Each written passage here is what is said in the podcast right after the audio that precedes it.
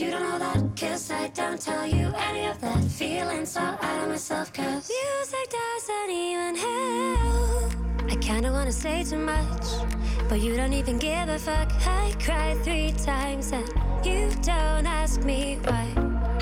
Tell your friends that I'm too much, but I don't really give a fuck. Feel so fed up, you're always so.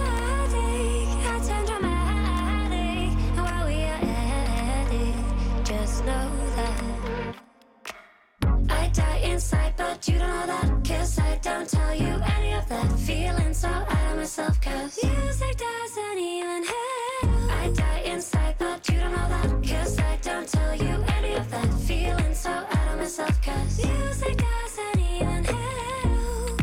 I know I've been jealous a lot.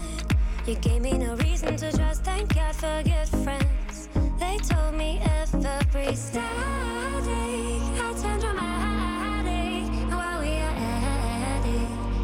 Know that I die inside, but you don't know that. Cause I don't tell you any of that. Feeling so out of myself, cause music doesn't even help.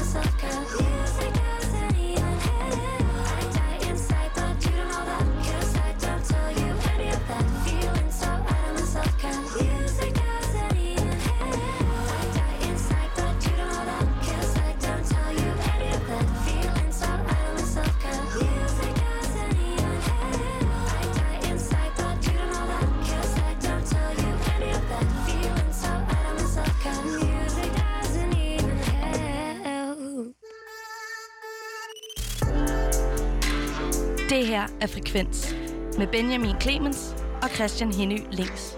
Programmet, hvor vi lader musikken tale.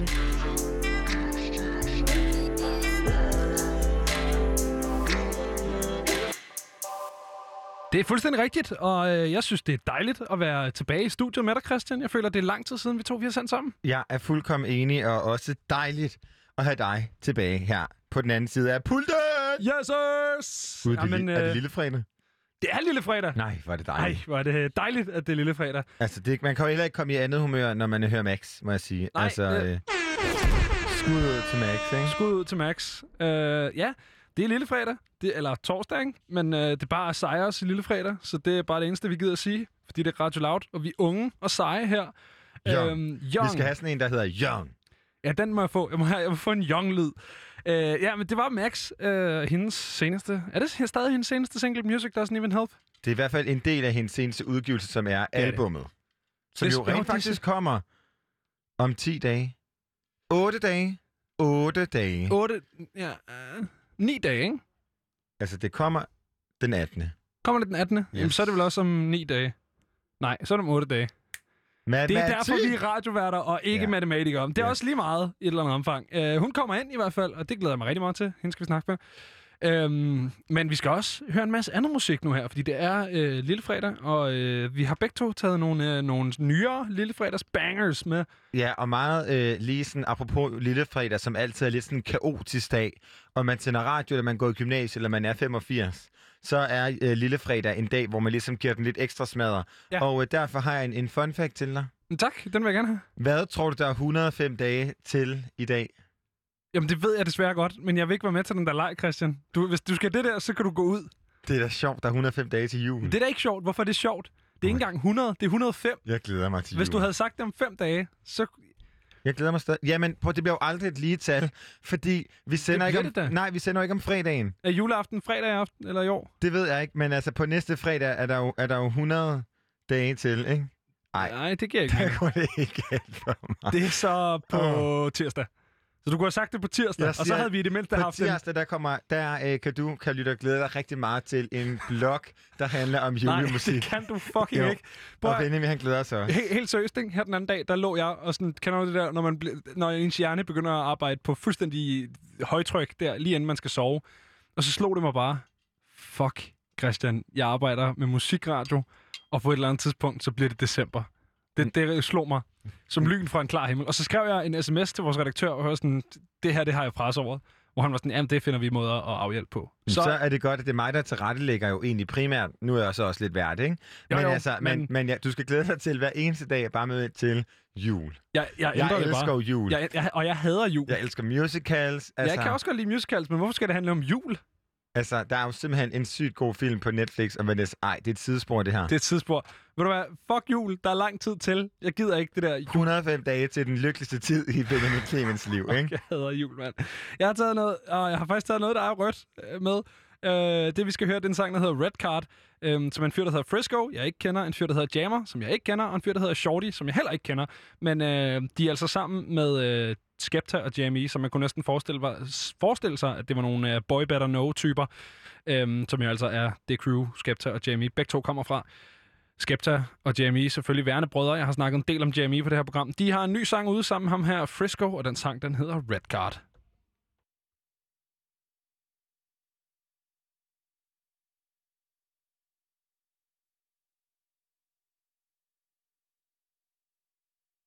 Og øh, der kan jeg jo så bare konstatere, at der er noget, der ikke virker her, Christian. Skal vi lige prøve igen? Skal vi lige prøve igen? Det er julenissen. Aller, det er fandme tidligt med den julenæste. Det, det er jeg øh, stor ikke fan af. Prøv at se her. Nu prøver vi lige igen. Her. Frisco. Og imens så kan jeg lige bekræfte for dig, at Music Doesn't Even Help er den seneste udgivelse, som er så en single fra Max næste album. Ja. Og Som vi skal snakke med hende om den på mandag. på mandag. Som er den 14. Så det er den 17. vi skal. Du, at datoer også lige nu, ikke? Det er alt min. med tal. Prøv Men prøv, du kan lige svare på noget andet. Er Ja. det rigtigt, at JME og Skepta, det er dem, der er brødre? Ja, Yes. det var også det, jeg sagde lige før. Godt. Og dem Yes. skal vi høre nu, forhåbentlig.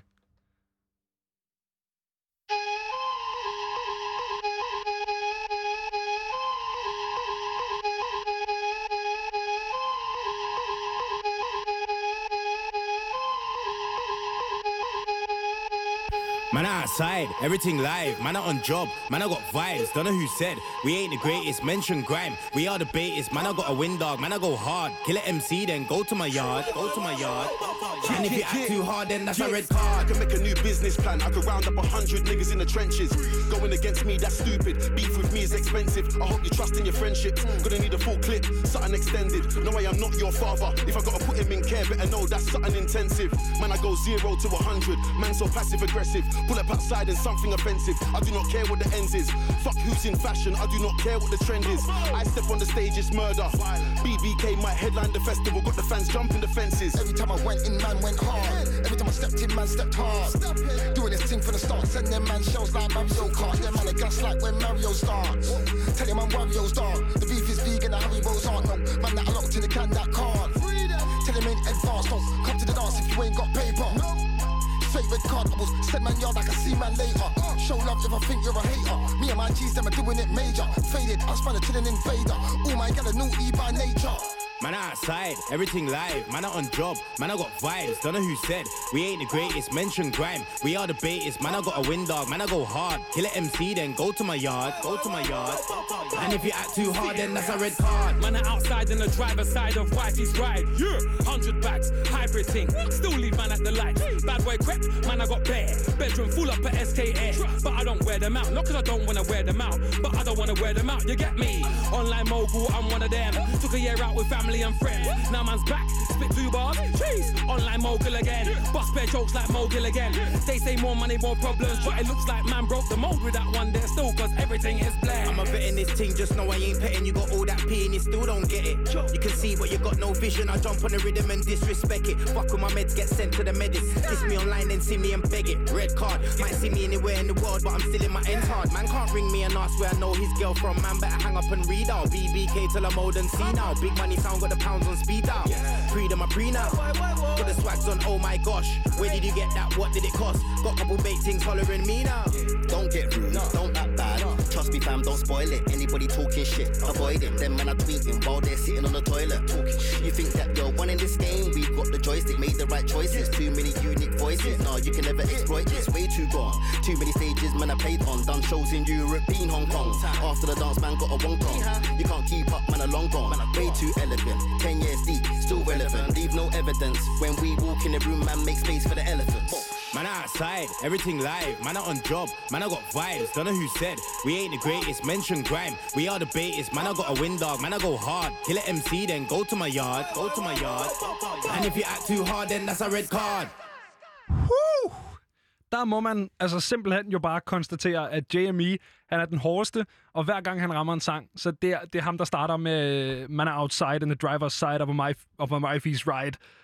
Og så derfra, der bare kører i, altså, altså hver gang, mand. Og jeg må sige, at øh, det sgu ikke altid, at jeg bliver fanget inden for de første 14 sekunder af et nummer, og øh, det præsterede det her virkelig. Det er jo som om, at den her sådan, altså beatet i det, bare er så catchy, at, Mega fedt. at, øh, og at det så passer sindssygt godt med, med alles, øh, hvad siger man, stemmer og øh, Vokaler. eller- vokaler. Ja. Jamen også det, de ligger, altså deres rytme, øh, Ja. bare giver et eller andet til nummeret, som måske havde været noget andet, hvis det havde været en anden type rapper, som var på, ikke? ja, det havde været hårdt for, for en drill eller en hip-hop-rapper, det der. Det, det er kun grime. Jeg synes, det, det- jeg synes, jeg kunne helt særligt. Ja, jeg, jeg er også øh, meget, meget glad. Det kom ud i tirsdags, hvilket er underligt. Altså ikke i den her uge, men sidste uge. Det, der kom det lige pludselig ud i tirsdags. Øhm, og så har jeg bare haft det fedt over det siden. Kan jeg vide, om Frisco er et shout-out til øh, den der sådan, smørelse, som øh, man bliver brugt, der er brugt meget i sådan noget 50'ernes køkkener i USA, som man var skide godt til at øh, lave Stort kylling pas. i. Stort pas. Nå, Men Måske... Det kunne være meget grineren, hvis det var det. det kunne Men øh, jeg, man kender det, hvis man har set The Help, den her film med Emma Stone. Nå, det har du Den måske har jeg også set. Har du også set den? Ja, men jeg kan ikke huske det der det er Frisco. der, hvor at hende der, som... Jeg kan huske det der med B-tærten. Ja, Ja. eat my shit. Men jeg har jo læst den. Jeg har jo læst Niceville. Jamen hende, som kommer til veninden, som de ikke gider veninder med, fordi Ja. hun er... Ja. Hende, der hjælper hende med det mad. Ja. Hun steger Frisco alt, og hun bruger også Frisco til øh, hængser, der knirker og sådan noget. Okay. Jamen, vi bruger noget af noget Frisco. Jeg det, tror, vi, skal, vi kan øh, kalde dagens udsendelse for et sidespor. Vi skal lige det skal tilbage vi godt. igen. Det er også torsdag, ikke? jo, det er sent det på er aftenen. lille fredag. Ja, ja, ja. Og øh, meget lillefredagsagtigt, så er mit nummer af ingen ringer end Martin Garrix. Martin Garrix. Kan du huske Martin Garrix? Ja. Animals! Ja. Yes, kæmpe, kæmpe lille fredagsnummer, som faktisk er blevet brugt til et Dior-show. Meget mærkeligt, man tænker det ikke som sådan en runway-ting, men et couture-show, legendarisk. Han er gået sammen med en kunstner, der hedder Ytram, Det er i Whitram måske. virkeligheden Ytram, der er gået sammen med Martin Garrix. Nu, nu skal du ikke lave den der, hvor du bare switcher over, sådan, så ham, der er mest kendt. Er, det er jo Ytram, der har okay. lavet det her track. Ytram, eller Whitram, ja. eller hvordan man udtaler det, har lavet det her track sammen med Elderbrook, som jeg personligt elsker. Som jeg ikke kender. Nej, han har lavet et genialt nummer med Rudimental. Et. Et genialt Et, nummer og med. alt resten, det lort. Det har jeg ikke hørt, men Resten, det her nummer... det det er jeg, er, jeg er en repeat-minister. Jeg hører det samme Du øh, hele en- ugen, en ikke? ja. Ja. Og øh, de tre har simpelthen lavet et nummer, der hedder Fire, og øh, det er... Motherfucking fire! Det er ikke noget, man, jeg, der, der er ikke noget animals over det her nummer, men please, vil du love mig, at det sekund, du siger ikke noget under nummeret, Jeg skal nok prøve at lade være. fordi mig og lytteren skal sammen have din første reaktion. Ja, jeg prøver. Her kommer Ytram, Martin Garrix og Elderbrook med Fire.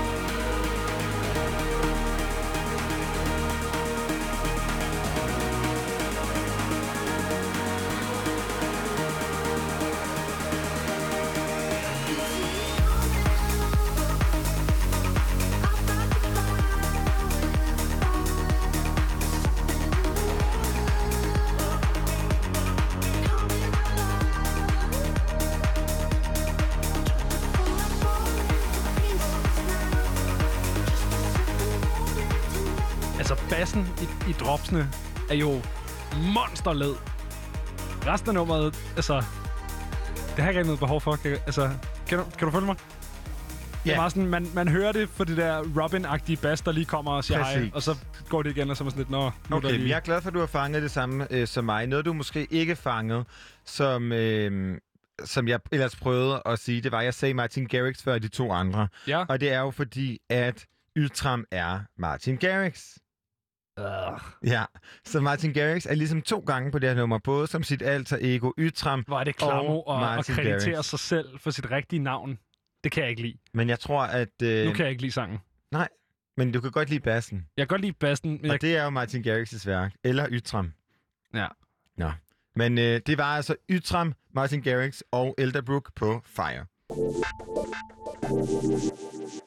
Hvis man godt kan lide uh, Stranger Things, så kan man nok også godt lide Greta.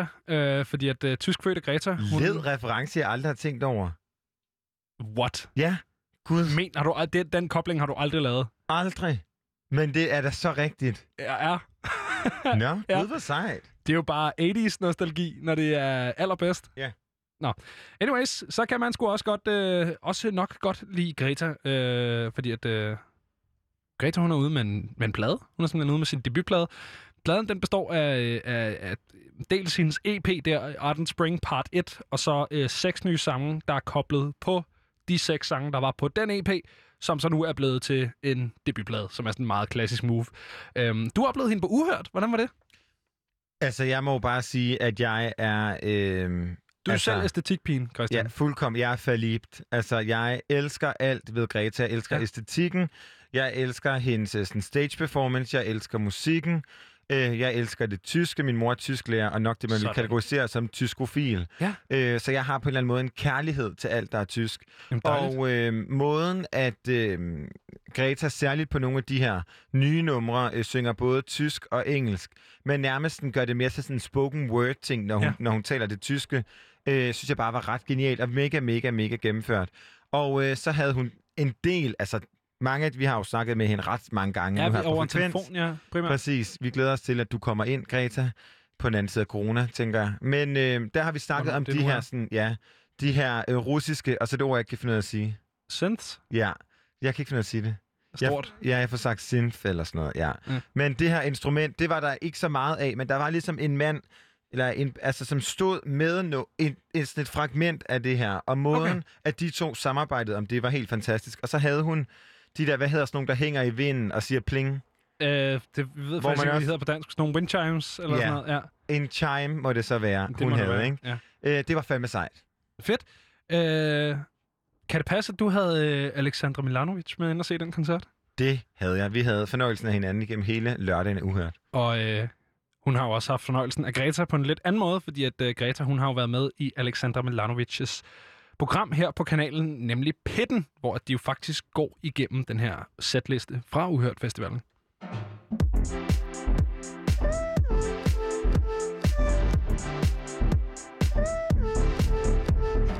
Greta, du har jo lige lukket og slukket Uhørt Festival 2020 på gårdscenen, og øh, du ser virkelig glad ud i ansigtet lige nu. Stadigvæk med den flotte lilla øjenskygge. Hvordan er formen lige nu?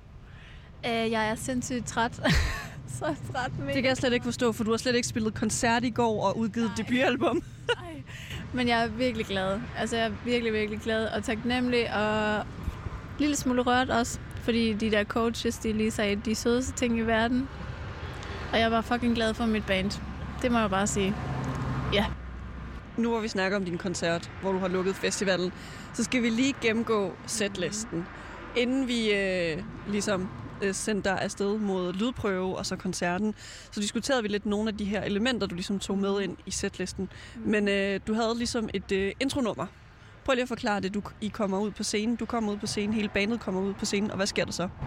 Altså, bandet kommer inden mig på scenen, og så starter de ligesom... Eller keyboarderen starter. Og så kommer jeg ind, og så har jeg et intro, hvor jeg først snakker, og så begynder jeg, at- hvor jeg har lukket øjnene. Og så når jeg begynder at synge, så kigger jeg på publikum øh, og kigger dem lidt i øjnene. Ja, det er min intro. Det var det, der skete. Øhm, og skal jeg tage, fortælle videre, hvad der så skete? Ja, jeg tænker lige, vi lige Ja. dvæler lidt ved intronummeret, okay. fordi øh, jeg, jeg studerede virkelig dit kropssprog mm. under, øh, under hele sættet, men hvis vi lige tager øh, introen, mm. så øh, lagde jeg virkelig mærke til, at du, du havde helt lukket kropssprog, altså mm. dine øh, hænder var sådan helt ind til kroppen, Ja. og så bevægede de sig ud af. Ja. Altså, hvorfor, hvorfor er det vigtigt, at du ligesom nærmest blomstrer op lige i starten af sættet? Det er meget sådan en måde for mig at sige velkommen på, at jeg ligesom først er bare mig, og så åbner jeg ligesom op og tager hele publikum ind. Så det, det gør jeg, altså jeg gør det altid lidt anderledes. Nogle gange tager jeg også hænderne helt op og laver lidt mere, men det er altid sådan en åbningsbevægelse, og det er meget vigtigt for mig. Altså, jeg kan ikke så godt lide at sige alt for meget, øhm, men så prøver jeg ligesom at byde folk velkommen med min kropssprog. Ja. Og du får ligesom åbnet dit kropssprog. Folk føler sig velkomne til koncerten. Hvad for et nummer er ligesom sæt, sæt-sang nummer to? Det er den sang, der hedder Waves. Um, det er også sådan på album, at O og Waves er forbundet. Um, og i den sang er jeg ligesom... Jeg kan faktisk ikke rigtig huske, hvad jeg lavede på scenen. Um, men der er jeg ligesom ankommet, så der tror jeg, at jeg er forholdsvis fri. Så der er ikke særlig mange regler, jeg har lavet til mig selv inden. Der er ligesom bare, enten går jeg rundt, eller jeg står, eller ja. Det er Waves, og det er, det er lidt stadigvæk også en åbningsnummer. Altså det er ikke, vi er ikke helt op at køre endnu, vi er stadigvæk i en blid opstart. Meget blid, ja. Så vi, vi følger ligesom narr- narrativet, altså det bevæger sig ligesom opad. Der er tempo, der, der ligesom bygges op. Hvad så med øh, tredje nummer? Hvad sker der der? Tredje nummer, um, der er vi ligesom... Der kommer der lidt mere gang i den. Det er den sang, der hedder Hydrogen, som har været en single, der udkom i maj. Og der har, får vi ligesom gang i alt det der lidt 80'er disco vibes, jeg har gang i. Um, og det er meget sådan en power-sang for mig. Det er sådan, åh, oh, nu er vi der. Bum. Hallo. ja, virkelig. Så der danser jeg en masse og spiller på alle mine ting, og sådan bandet groover derudad. Ja. Ja, jeg er glad for, at du nævner det her med, at du ligesom spiller på instrumenterne, og du groover, og der er kemi med bandet. Fordi øh, jeg, jeg blev fuldstændig imponeret og blæst bagover over, at du kunne multitaske på den måde, at du både sang og så hoppede fra det ene instrument til det andet. Hvor- Hvorfor er det vigtigt for dig, ligesom, at du har alle de her instrumenter, du sådan lidt kan hoppe frem og tilbage nu? For mig er det meget sådan en legeting, en, en legeting, som jeg kan øh, improvisere lidt med, fordi altså, jeg har jo spillet alle de der ting i virkeligheden eller i studiet, men jeg har ikke lyst til at spille lige så meget på scenen. Så grunden til, at jeg har de der små dimser med, tre forskellige ting, så kan jeg lege lidt, så kan jeg variere lidt og gøre noget andet end at synge, fordi der er mange stykker i den sang, hvor jeg ikke synger. Så kan jeg ligesom bidrage med groove-bandet. Ja, ja. Og så efter det her øh, optempo power-nummer, nærmest Hydrogen, hvad kommer der efterfølgende på scenen? Så kommer en sang, der hedder Bad Lovers, som er den allerførste sang, jeg har udgivet. Så det er meget sådan en grounding-sang for mig også. Um, og vi har forlænget den. Vi har indbygget en tysk vers, um, som jeg lige har skrevet efterfølgende, fordi jeg havde lyst til at inddrage det tyske allerede i det nummer. Um, og der er der også gang i den. Altså det er også lidt en, en up-tempo-sang. Um, men også stadigvæk totalt et øh, groundingsnummer endnu et for mig, altså sådan personligt, fordi den, er, den har fulgt mig i virkelig lang tid, og den har vi spillet rigtig meget, og sådan, der tror jeg også, de, de andre lænder rigtig meget, sådan, og det er bare pisse sjovt at spille, det er så sjovt, ja. Øh, man kunne også se på dig, at du, altså selvom det hele var altså sådan velkoreograferede bevægelser, så havde du det, altså det så stadigvæk ud som om, at du havde det virkelig sjovt på scenen. Prøv, øh, nu er vi ligesom midt i sættet, prøv at forklare den måde, du vælger at kommunikere med publikum på. Fordi det skal lige siges her i aften, det er en lidt kold aften, og øh, folk sad i store jakker, selvfølgelig siddende, sikker koncert. Men prøv lige at forklare, hvordan valgte du at kommunikere med publikum? Altså, altså jeg talte lidt, jeg spurgte lige, hallo, er I der, eller sådan noget, tror jeg. Um, og sagde til dem, at de måske ja, har I det lidt koldt, eller sådan noget. Um, men ellers gør jeg det virkelig meget. Jeg, bare, jeg prøver rigtig meget at kigge så mange jeg kan i øjnene. Især når jeg har sådan lidt øh, mere intense passager, hvor jeg, øh, hvor jeg synger. Så prøver jeg virkelig meget at kigge folk i øjnene. Um, ja, det er meget min måde at kommunikere på. Det er min hovedmåde, ja. Det kan jeg bedre lide end at snakke alt for meget, ja. Hvad, hvad med øh, i forhold til, hvis du f- skulle forklare sangene? For eksempel, her kommer den her sang. Jeg skrev den, fordi mit hjerte var knust, eller en eller anden forklaring. Hvorfor, hvorfor ikke gøre det på den måde? Mm, Jeg tror, når jeg skriver de der sange, noget jeg virkelig godt kan lide er, i min musik er lage. Altså at man ligesom...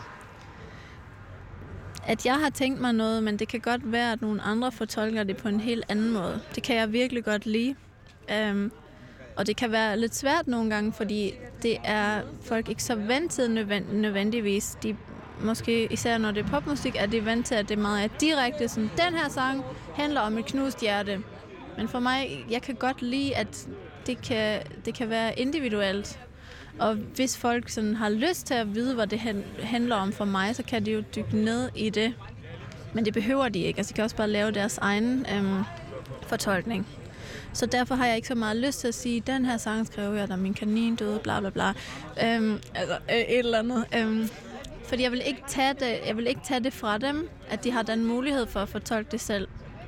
Selvom der kan være risiko for, at nogen øh, ikke er vant til det.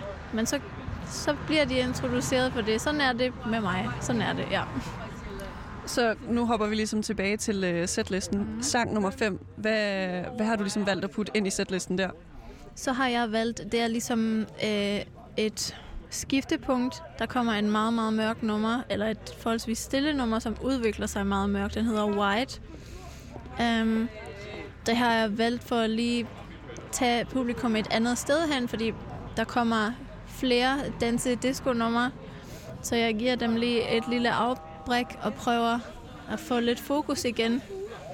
Og samtidig også space fuldstændig ud, eller sådan blive lidt vild øhm, og ondt, og vise den side også. Ja.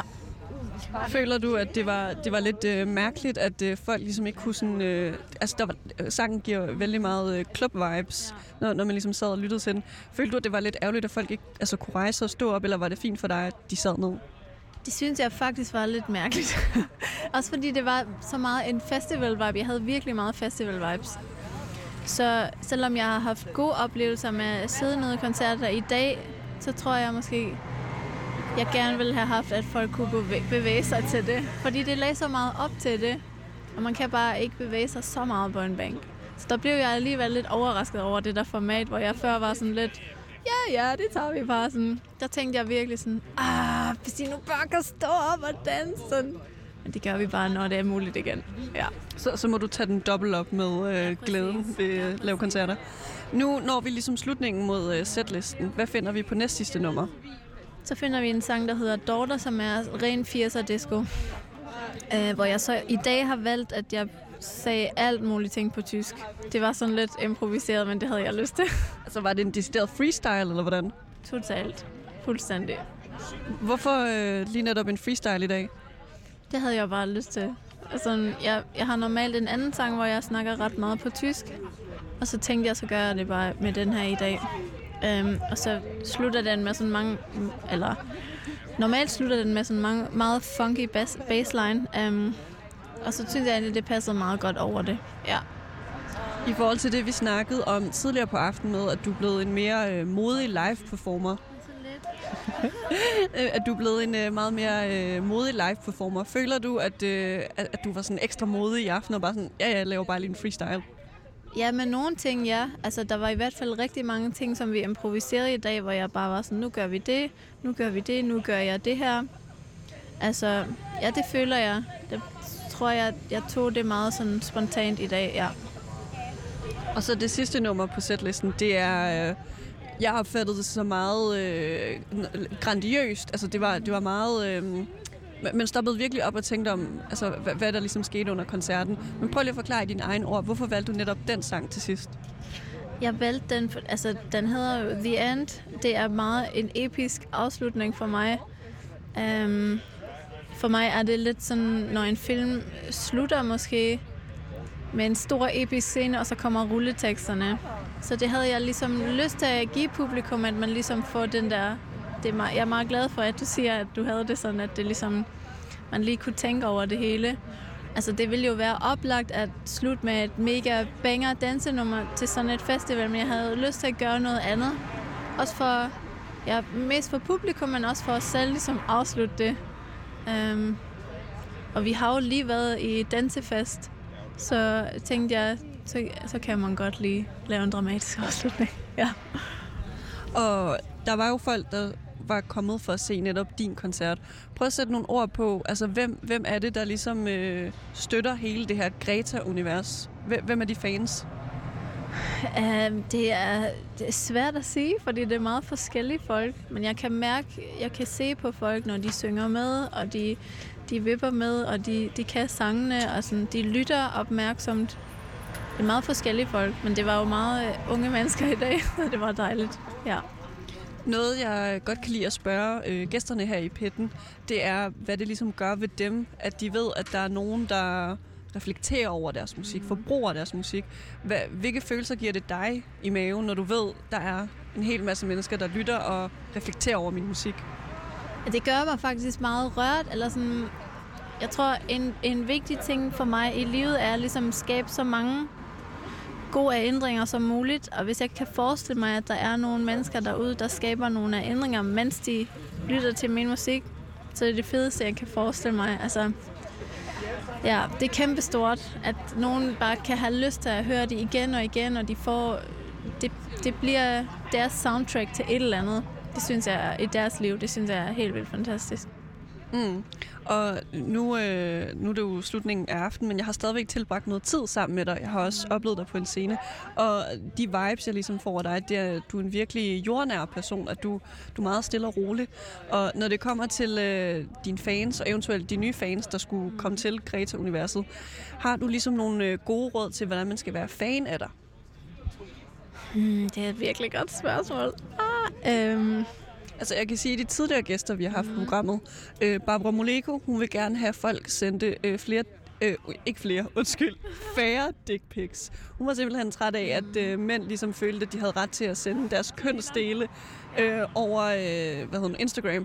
Og så er der en øh, rapper som Kid, der gerne vil have, at folk skal lade ham være på gaden. Så hvis man ser ham, smil, men bare ligesom gå videre. Men til koncerter har vi ligesom den der kemi. Har du sådan en ting umiddelbart, hvor du tænker, sådan her må I gerne være fans af mig? Jeg tror, det, der gør mig allermest glad, er, når folk siger, at jeg har bare hørt det her så meget, jeg elsker bare det her. Eller når folk skriver det til mig. Um, så for, jeg har det umiddelbart sådan, altså, jeg kan mega godt lide at få de der beskeder. Jeg kan også godt lide, når folk kommer hen til mig og siger det. Altså, det vil jeg gerne tage mig tid til at svare på. Det prøver jeg virkelig meget at gøre. Så hvis jeg kan mærke, at folk ligesom føler sig inviteret i mit univers, og forstår det, fortolker det på deres egen måde, det, er, det tror jeg sådan er bedst at være fan. At man tager det med og gør det til sit eget på en eller anden måde. Ja, man behøver ikke forstå det nødvendigvis, men hvis man bare gør det til sit eget på en eller anden måde, ja. Og du er den på øh, den her gade, Enghavevej 80, som kender dine fans allerbedst. Hvad er en øh, fan-favorite Greta-sang? Det er Daughter. Hvorfor? Um, det ved jeg bare, fordi der er virkelig mange, der har skrevet det til mig. Daughter og igen. Hvad er det, de skriver til dig, når de siger, det her er min yndlingssang, Daughter? Giver det ligesom en forklaring på det? Ja, de skriver, at det gør dem helt vildt glade, og at de får lyst til at danse, og de sætter det på om morgenen, når de skal starte øh, en hård dag. De elsker, at der er nogle lidt øh, sjove akkorder og sådan noget. Det er tit også nogen, der er sådan meget musikinteresseret, eller kunstinteresseret også. Um, ja, det vil jeg sige. Og inden vi sætter den på, Greta, så øh, vil jeg sige tusind tak for, at vi har nyt aften sammen, at du har lukket Uhørt Festivalen, og så at du har været med her i Pinden. Så tusind tak for det, Greta. Selv tusind tak.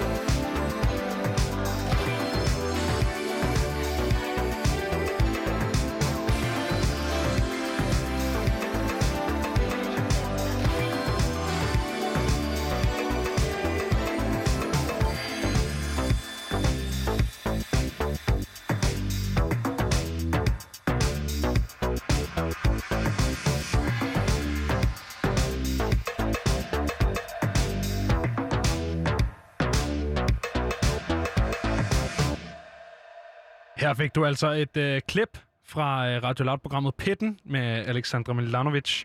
Her interviewede hun Greta, og hvis du bare synes, at det var hyl, så kan man altså finde resten af udsendelsen der, hvor man ellers render og hører podcasts.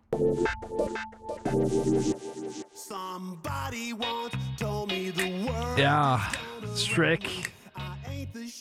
Ja, Shrek. Øhm, grunden til, at vi hører den her sang, øh, og grunden til, at jeg slukker den nu, det er, fordi dem, der har skrevet den og øh, lavet den, og alt med den, de er nogle dumme idioter. Hold da op, nogle ja, dumme nogle idioter. rigtig dumme idioter. Øh, fordi at øh, genial øh, move var det at holde en øh, stor motorcykelfestival i South Dakota. Øhm, ja, jeg ved ikke, altså... Ja, der ja, var, der var midt Smash under, Mouth. Midt under corona. Altså i august her. Ja. ja. Der var noget corona, der var noget øh, motorcykelfestival, og mig og Mikkel havde øh, faktisk fat i den her sag allerede inden. Så inden vi sådan opdaterer dig på, hvor genialt det var at holde den her festival, så kan du altså lige øh, få vores sådan, sådan umiddelbare tanker Ja. for, hvad der kunne gå galt her.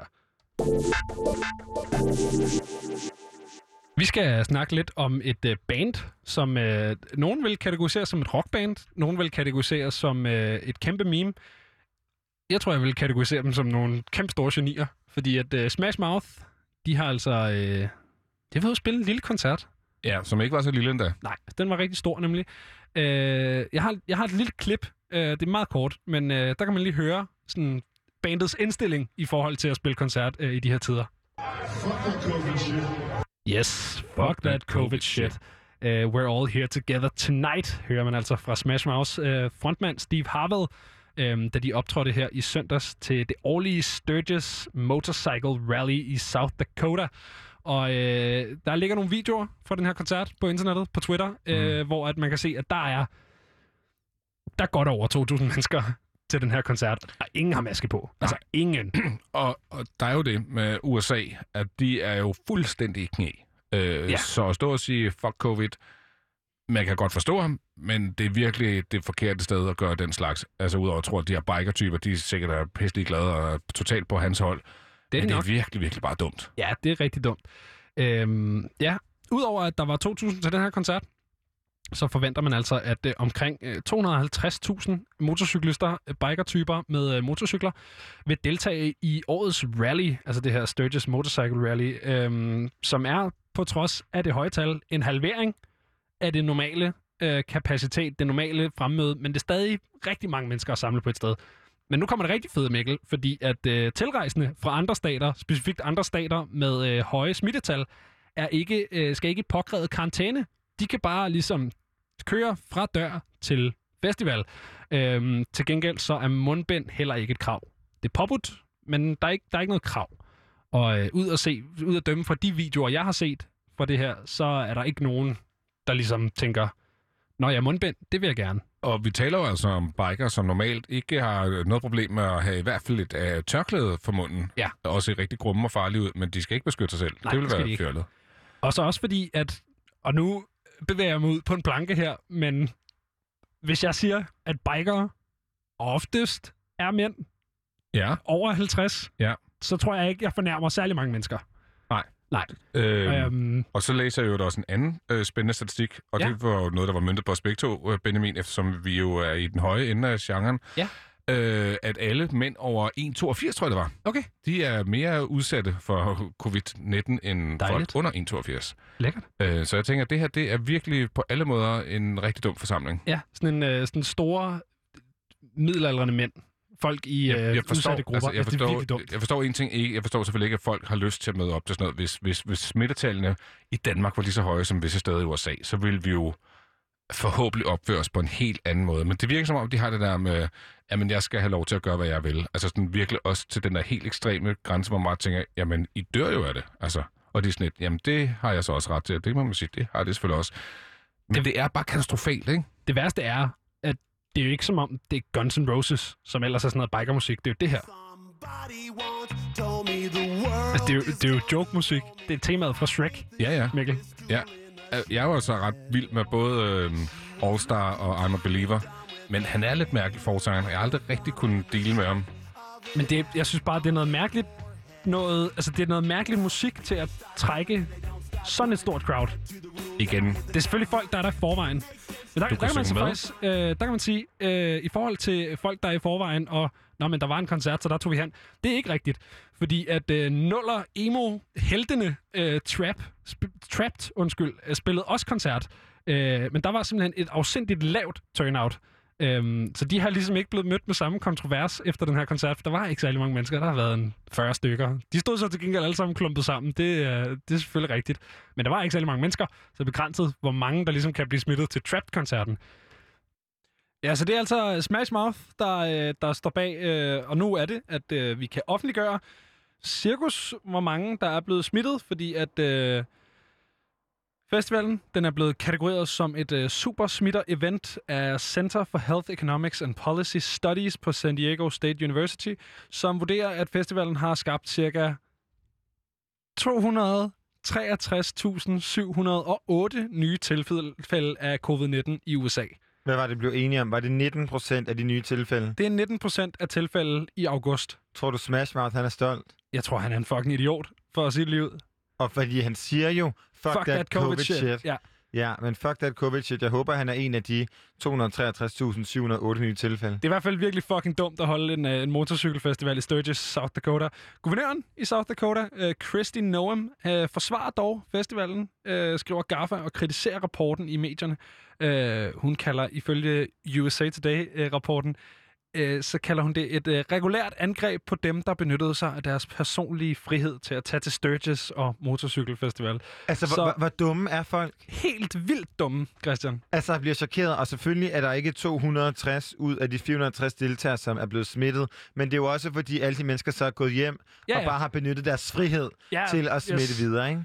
Og så er det også fordi, at der var helt vildt mange mennesker til den festival, og Ja. ingen havde maske på. Nej, altså... og vi er jo altså, vi er et musikprogram, og man kan sige, for vores øh, ønske om, at der snart kommer festivaler igen, så tegner ja. Det her jo ikke godt. Nej, og Fordi det bliver jo endnu et skræmmebillede, det, ikke? Altså, ja.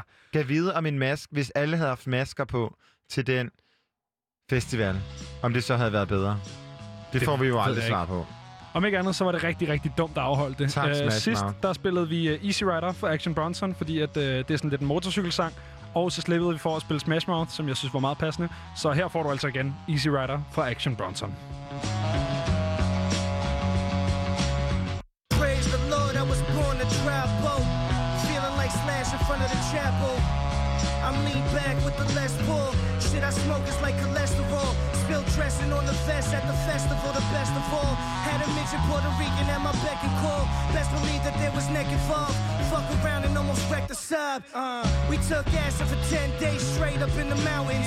Started running with the stallions. Playing frisbee in the West Indies. Did the tango with my kidneys eyes open. Now I know just what my kids need. Rocking very loose pants. Yeah. Rocking very loose pants. Yeah. Buried a million in the sand by the clock tower. Before I die, take a hot shower. Ride the Harley into the sunset. Ride the Harley into the sunset.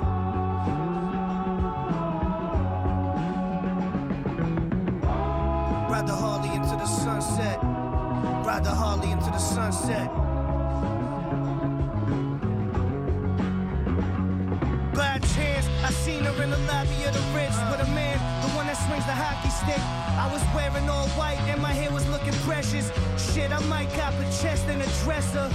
A little machine to make espresso. I heard your bitch still wears Echo. High trucks behind the box at the Checo. Live from the expo. Me. I wear the wolf in the winter, steer the coupe from the center. Who gives a fuck? I'm a sinner. I had dreams of fucking Carrie Hilson in my Dunkers. Woke up naked at the Hilton with a bitch that looked like Seal's cousin. Bite the eel by the dozen. Gotta take it for the team. Bite the eel by the dozen. Uh. Pump the bass in the trunk, shit rattle like a baby hand. Except this toy costs 80 grand. And I'm crazy tan from all the places that I've been. Just for writing words with a pen. Tell the pilot land the plane, no Roosevelt in Maine. Jacuzzi on the 7 train and lay John Coltrane play with that cocaine face. I know you crashed from that old bay taste. The brass band with seven pieces. My bitch's name is Peaches. We got twin Mac 11s with the features. Shit, you barely got sneaker money. So much dick in their mouth, that's why these motherfuckers speaking funny. You need to speak clearer, dear, cause I can't hear you. Uh. You need to speak clearer, dear, cause I can't hear you. Magic Johnson of the game, these lanes don't wanna play with me. Smile on your face, but I really know you hating me. I know you're mad cause I'm sick and it's plain to see. It's me. Ride the Harley into the sunset. Ride the Harley into the sunset. Ride the Harley into the sunset. Ride the Harley into the sunset. Ride the Harley into the sunset.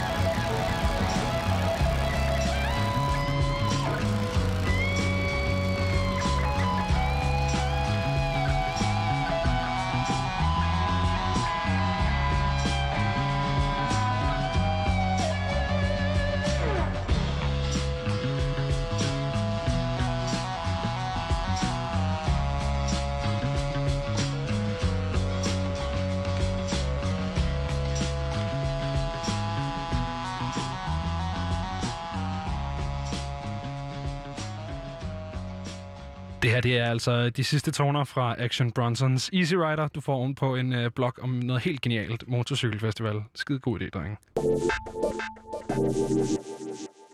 Noget, som til gengæld, til gengæld var en, øh, en rigtig, rigtig god idé, det var, at øh, vi havde Anja på besøg i går. Øh, det var øh, for det første mega fedt at snakke med hende, og for det andet, så var det mega fedt at høre hende synge, fordi det gjorde hun nemlig live i radioen. Og her får du altså hendes live radioversion af hendes seneste udgivelse, Se mig nøgen. Du ser ikke ud som på billeder.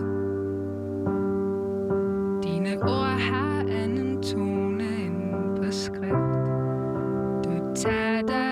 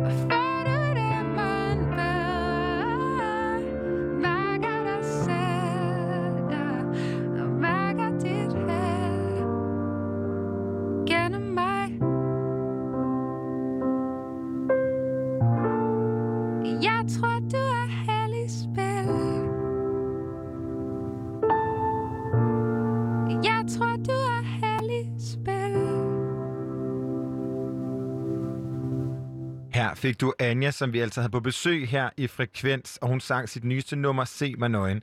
Nu er klokken 19, og det er tid til nyhederne.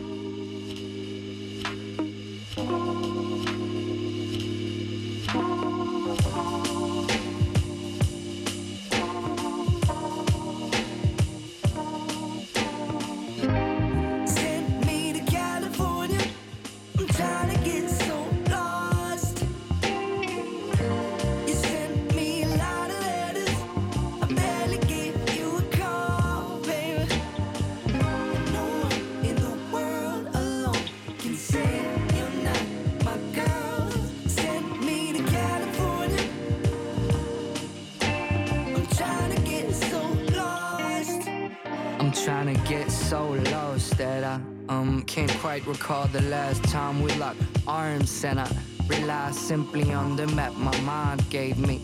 So it's kinda hard to memorize the memories of paradise or simply find a way in this maze of goodbyes or for an afterlife. Now I understand why boys cry.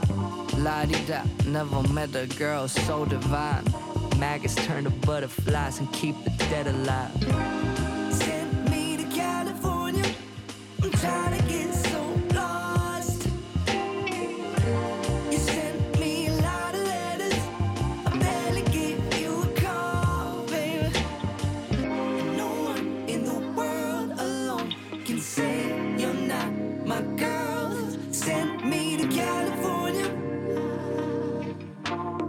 Trying to get so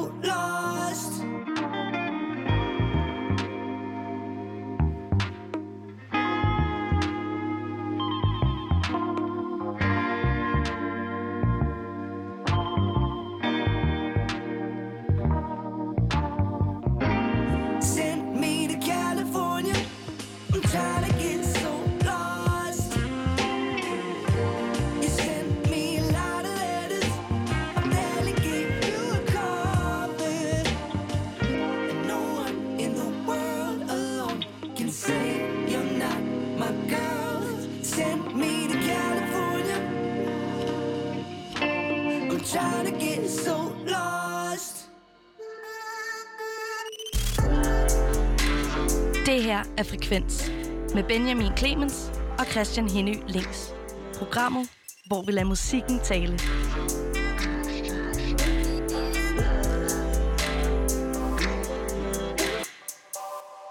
Og øh, det synes jeg også, vi gør, Christian. Jeg synes, vi lader musikken tale. Jeg synes også, vi taler til musikken. Kan man det? Om, under, over. Det hele. Det Alle hele. forholdsordene. Vi lader i hvert fald musikken tale rigtig meget de næste Ja. to timer, Det ikke? er rigtigt. Der skal vi tale rigtig meget med musikken, faktisk. Og det Lige glæder jeg mig til. præcis. Men først, så synes jeg lige, vi skal snakke lidt om det her øh, musik, vi lige hørte. Fordi at, øh, det er jo øh, Montys seneste udgivelse, California, som er kommet i dag, faktisk, var det? Ja. Øhm, og det er jo meget lækkert. Jeg er meget imponeret over, at Aarhus, den lille bitte by, hvor jeg også er fra, hvor ja. de også er fra. Der er jeg- masser, der rapper Aarhus, ikke? Ja, jeg synes virkelig, at Aarhus musikscene kan Er noget. det, var det 82 10? Jamen, er jeg det tror ikke lige, at Monty er 8210. Okay, men, der øh, er forskellige... Det, det, Ja, ja. Ja, selvfølgelig er der det. Ja, Sovs. men, men, øh, men jeg tror klart, at øh, jeg er stadig imponeret over, jeg er stadig imponeret over, at jeg ikke kender nogen af dem. Og heller ikke min søster kender nogen af dem. Men altså, Altså postnummer, eller, skud ud til Monty. eller til Monty? Medlemmerne i Monty, ikke? Medlemmerne. Hvor mange Altså- er det der med? Fem? Okay, fem drenge alligevel. Ja, og Aarhus det er sådan en lille bitte by, hvor alle går op i deres hinandens baghaver, ikke? Nå, okay. Så, men fedt Det tror jeg er nummer. løgn. Er det ikke ret meget en stor by? Ah, ah, ah, ah, det er en lille bitte by. Okay. Altså, det tager fem minutter at gå fra den ene ende af centrum til den anden. Nå jo, men det gør det jo også i København. Ja, men hvornår var du sidst i Aarhus? Vi tager til ikke, Aarhus og besøger alle, blandt andet også Pai Hey, prøv, ikke? Altså, Vi to, vi tager til Aarhus, og så laver vi nogle fucking fede musikreportager, når man må spille live musik igen. Glæder mig. Apropos musik, så har vi jo øh, fået musikken ind i studiet. Vi har nemlig fået øh, Kindside på besøg, Christian. Et øh, sukkersødt bjerg, der består af simpelthen en ny dansk kvartet med samme navn, nemlig Kindside. Og nu kan vi sige yeah. velkommen til Johannes, Anders, Søren og Nina. Mange tak. Kan I sige sådan synkront hej? Hej. okay, det var en skæld. okay, lad os gå ikke direkte... Nej, I gør det ikke igen. Så ved vi det. Ja, Altså, altså, så og jeg det foreslår det, ikke. heller ikke igen. Men øh, prøv lige at starte med at fortælle os, hvordan I har mødt hinanden. Og I må øh, give hinanden... Øh, pege på hinanden for at sige, hvem der snakker. Ja, jeg må lige finde ud af Hvad er det, det. forsanger Nina, der snakker, eller hvad? Nej, den bliver grebet her hos Johannes. Det er Johannes, der snakker. Jeg snakker. Vi har mødt hinanden på højskole, på den rytmiske højskole i Vi. Øh, der var ingen af os, der rigtig kendte hinanden, før vi kom fra ret forskellige steder i landet. Mm. Øhm, og så endte vi på det samme højskolesemester, og i løbet af de første få par uger, så fandt vi, øh, fandt vi sammen i den her bandkonstellation, som fik navnet Kindside på et tidspunkt.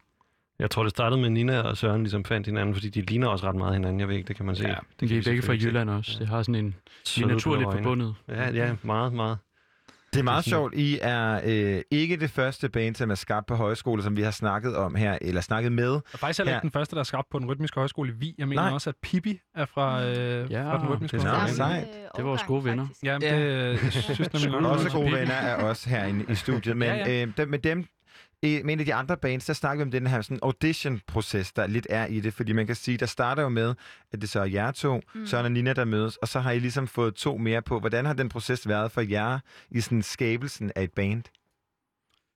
Den har været fed. Altså, det startede med, at øh, ja, Nina og jeg mødte hinanden, øh, og processen var egentlig, det var, den var rimelig simpel. Vi vidste bare, at vi skulle bruge en, en trommeslager og en bassist. Øh, Johannes var bare den fedeste trommeslager, vidste vi. Og så øh, Anders, han lignede bare typen, der gerne ville spille indie-rock.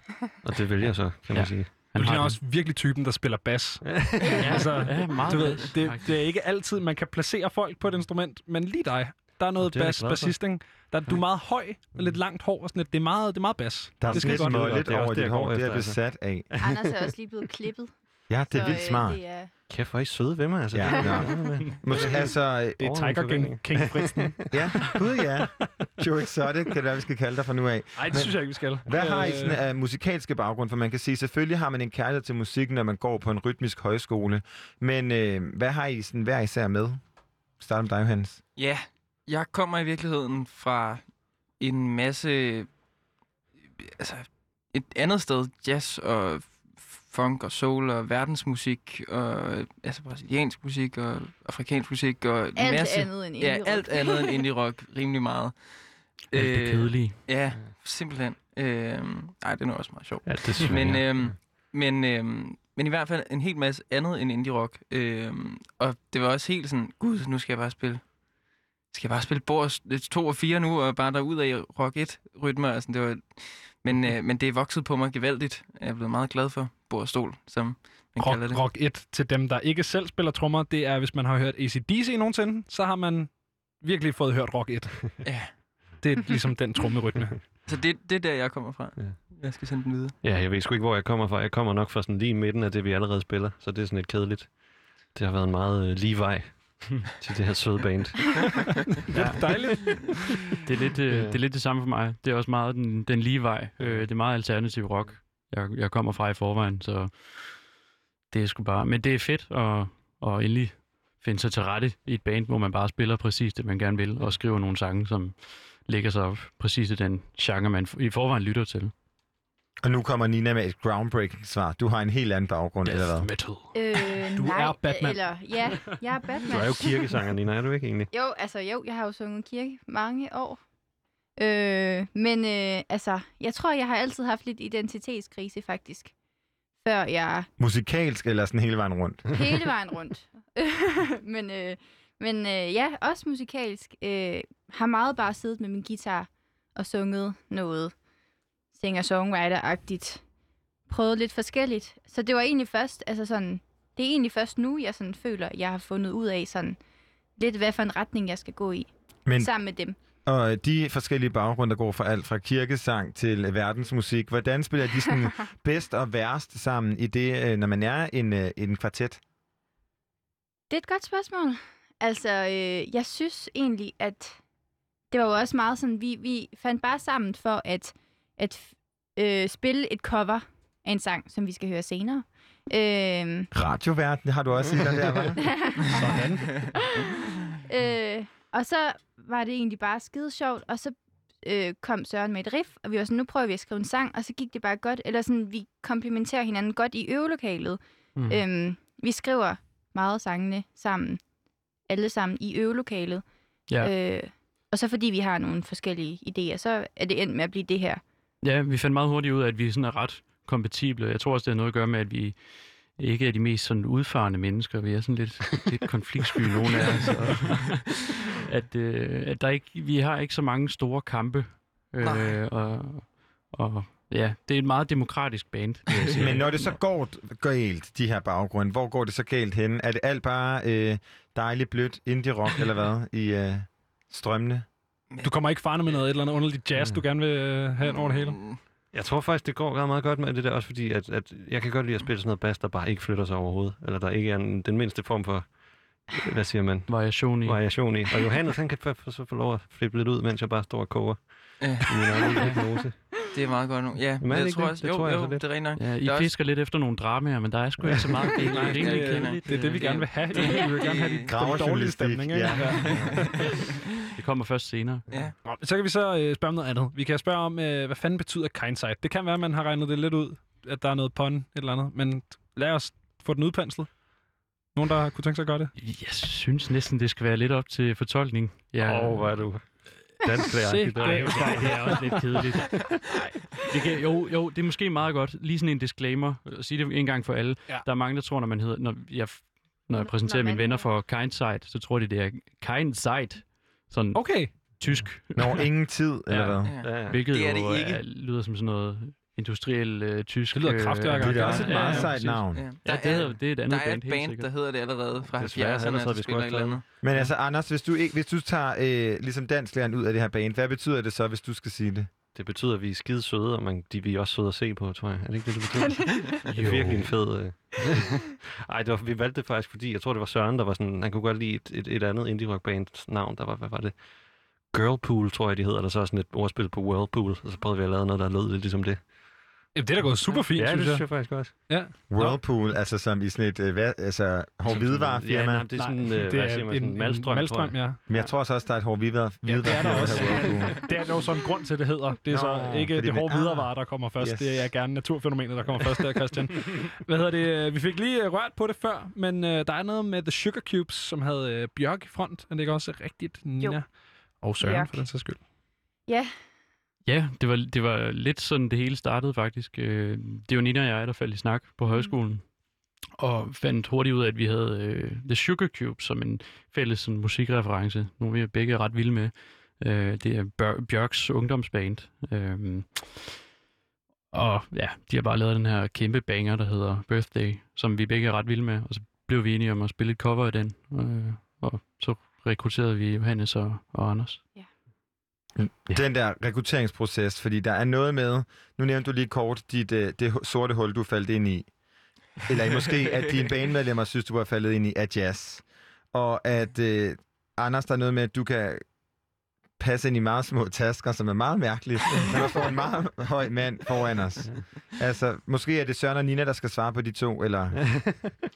Ja, altså Anders han kan jo foldes Ja. i flere lag. Nu har der er ikke mange, der design. ved det, men, øh, Vi har ikke så mange tasker herinde i lokalet, så vi har desværre ikke mulighed Jeg for vil det. elske at demonstrere det. Ja. Jeg har det er en ret som sådan en lille taske derude, hvis vi... Ja. Hvor lille er det? Det er sådan en 12 liters rygsæk. Okay. Det kan godt være, det bliver lidt knækket. Jeg tror, min masse fylder over 12 liter, uanset hvordan man vender og drejer det. Fantastisk. Virkelig godt ord at hive ud. Øh, massefylde der. Det er skide godt. Hvad hedder det? Nej, men, hvordan- altså, vi har snakket lidt om det, men de der, altså, hvordan kommer for eksempel Bjørk og, og den inspirationskilde til, til udtryk? Altså, I har, der er mange forskellige ting. Så er der også noget, der slet ikke er forskelligt. Men hvordan, hvordan kan man ligesom I kan høre... godt høre, at vi er lidt forvirrede. Ja. Ja. Altså, hvordan de her referencer er mødes. også, vi er jo også selv forvirret. Altså, det var egentlig bare, vi sad på en bænk, og så snakkede vi om øh, musik, vi godt kunne lide, og så faldt snakken på The Sugar Cubes, som, ja, det har vi sagt en gang. Men øhm, det har bare altid, altså Bjørk har altid været meget sådan en reference, eller for mig, hun er altid, hun er bare mega sej. Og så startede vi med øhm, at spille det nummer som et, et, øh, et cover. Det var ligesom der, den startede. Altså for mig Øh. sådan musikalsk, så er der meget med, altså med melodierne i ja. det, Bjørk lavede i den periode. Det er meget sådan sødmefyldt, og det er meget ungt, og øhm, ja, der er helt klart noget lejende over, over Mm. mm. Bjørks melodier for den periode, som vi sådan, som vi prøver at tage lidt videre, mm. Mm. og det med i al beskedenhed, fordi hun er jo, altså, hun er jo den fedeste. Hun er bare meget cute og sej på samme tid. Og det var jo omkring det, øh, altså, at I gik i øvelokalet for at spille et cover af Sugar Cubes Ja. Birthday, som Ja. du sagde. Rigtig fin radiovært, Nina, at vi skal høre senere. Men, men det skete i 2018, og først to år efter kommer den her første single, vi skal høre om lidt, Who Are You? Altså, hvad, øh, hvorfor tog det to år? Det er, ja, det er min skyld.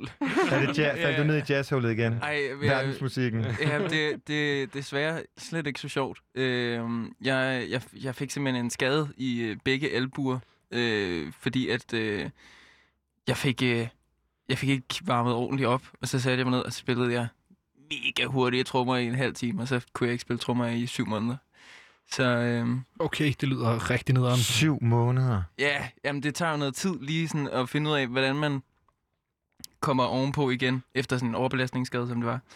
Og lige finde ud af, hvad det er for noget, og finde den rigtige til at gøre noget ved det, og genoptræning bagefter og sådan noget der. Det er sådan en langsomlig, langsomlig proces, når man overbelaster noget på den måde, som man øh, også især fordi man er bekymret for at ikke at kunne spille trupper, så, øh, så, så bliver der også en kæmpe psykisk del af det, som gør det meget langsommere, Mm. mm. end det ellers kunne have været.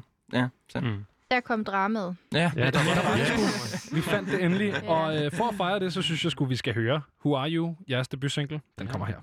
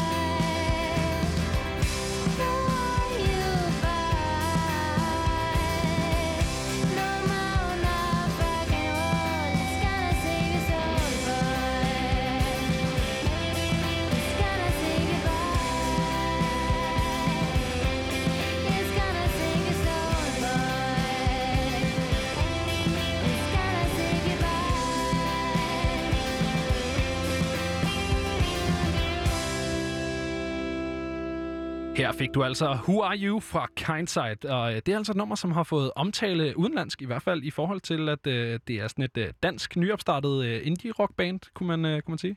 Hvad har I øh, kommentarer til det? Ja, altså, øh, vi har jo været så heldige at øh, være, blive en del af et lille indie-label, der hedder Rama Lama Records, som, ja, som er et svensk øh, lille indie-pladeselskab Fra Stockholm. fra ja. Stockholm. Ja, ja. sådan der. Også bedre end Malmø. Ja. Der er i Stockholm. der kan faktisk være ret nederen i Malmø. Vi Men, men, men hvordan... Så, okay, så det er dem, der ligesom har hjulpet med at få den ud, fordi ja. øh, der blev blandt andet skrevet her på The Line of Best Fit, at for a debut single, it's impressive how at home in their sound kind side are. Every part of Who Are You is tuned and polished into a little gem of a song. Hvordan er det at modtage den slags ros på sin første udgivelse nogensinde? Det er mega fedt. Det er ret sindssygt, ja. ja. Det er virkelig er- overvældende. Ja. Jamen, og det er særligt når man tager i betragtning af, hvor vi har kasseret den her sang. Mm. Jeg kaldte den en, hvad, en dum disco-sang. startede med at være sådan en Ja. disco. Sådan Hvad var det til der? at starte Altså, med. det er jo ikke et disco-nummer, det vi lige har hørt. Nej. Så det må have Nej, gået igennem. Altså. Ja, Der hvad er der sket der? Ja, men den startede lidt med... Det var, jeg, jeg kom med et udkast til den her sang. Jeg havde lavet en lille demo hjemme på min computer med lidt uh, guitar og sådan nogle midi-trummer, der bare lød virkelig dårligt. Og det var sådan lidt... Det var med den der... Det var, den øh, der, det var nemlig Disco. især der, discoen lå. Ja. Og så, altså... Discoen lå i demoen. Ja, mm. simpelthen. Disco-demo. Ja. Ja, især sådan, altså sådan, også fordi den basslinje, der er på nummeret, den, altså det, det kan lyde meget, den kan lyde ret discoagtigt, hvis der kommer et disco beat under, men ja, det kan også lyde ja. meget ikke discoagtigt, hvis, Ja. hvis fraværet af disco beat er der. Mm. Øh, så, øh, Som man siger. så Så det er, så det, er det manglende disco-beat, som gjorde, at den var udgivningsklar, eller hvad? Blandt andet er, Ja, der blev altså, den skulle arbejdet... lige, en- ja, den, Den skulle lige sparede lidt. på os. Ja, Ja, ja, vi, vi det tog lidt i flere etaper, den her sang. Der var, Den- faktisk, var den ikke lidt færdig, den der demo, sådan, altså sådan, tre måneder før Johannes skulle spille igen, tror jeg faktisk. Det var også det, der var Jo. lidt underligt. Det var en lækker demo. Det var en lækker demo. Så det vil sige, I havde, I havde dårligt programmerede elektroniske diskotrummer, Ja. og ikke nogen trommeslager til at rette op på det. Mm. Lige præcis. Yes. Lige Ja. præcis. Det er gerne en, en, en lortekombi, faktisk, kan man vælge at kalde det. Hvad hedder det? Hvad, hvad endte I med at gøre? Altså, fordi det, I har jo på en eller anden måde fået afdiskoficeret det, i hvert fald til et punkt, hvor I vurderede, at det skulle udgives. Ja, det, jeg blev rask. Ja, Det var nok det step var 1. nok det, der skete. Øhm, Den start. Ja, øhm, og så, så den var faktisk igennem en del forskellige øh, trommebeats, så vidt jeg husker. Altså sådan, Ja. der var, øh, der blev, øh, der blev arbejdet ret meget med, med, med hvor satan den skulle ende, før vi ligesom blev sådan, okay, nu, nu kan den noget andet. Nu er det fedt. Ja, og det fede ved det er, at den er jo den er egentlig i sådan en kalyp- calypso-rytme Ja, til sidst. sådan helt ubevidst. Ja. Jeg, jeg prøvede på... Der kom verdensmusikken ind. Ja, jamen det, det, det er så sjovt, fordi jeg, jeg, prøvede på, jeg prøvede på at efterligne sådan en... Sige har jeg jo kun et forhold til på grund af nisserne på den der ø. Altså Nissernes Ø. Ja, nå, ja, det var, ja, ja. Men det er, jeg havde faktisk... Åh, oh, fedt researchet, Christian. Åh, oh, bare fortæl videre, Johannes. Ja. Undskyld. Det er i orden. Men, men inspirationen til, det- til det trumbit, der er i outroen, det kom faktisk fra... Nissernes Ø.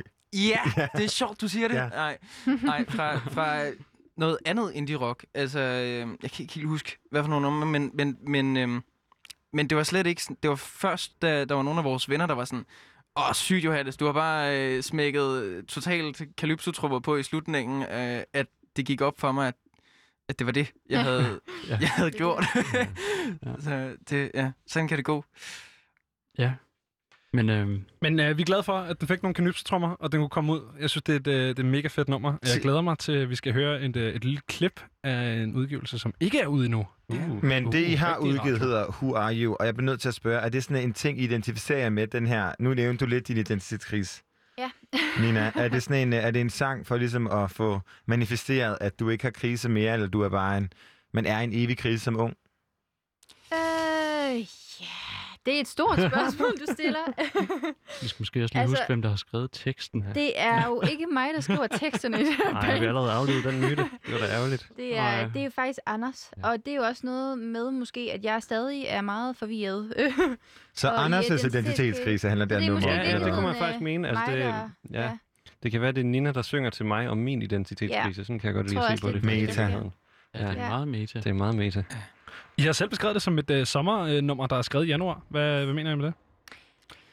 Det er fordi, at det Vi bare havde er det nogle... elendigt, da vi skrev det. Ja, det var så det. Altså, det var virkelig sådan en altså, grå tid, og det var jo lige efter Johannes blev rask, eller sådan lige den, den der, det der Ja, overgangsperioden. overgangsperioden mellem, at du var syg og rask, og så var det ligesom det første nummer, der kom til livs, efter at, Ja, ja hvor jeg kunne spille spille med igen. igen. Ja. ja, øh, Øhm, og så er den jo endt med at blive ret, altså, det er, en- jeg tror, det er en af vores sådan, mest...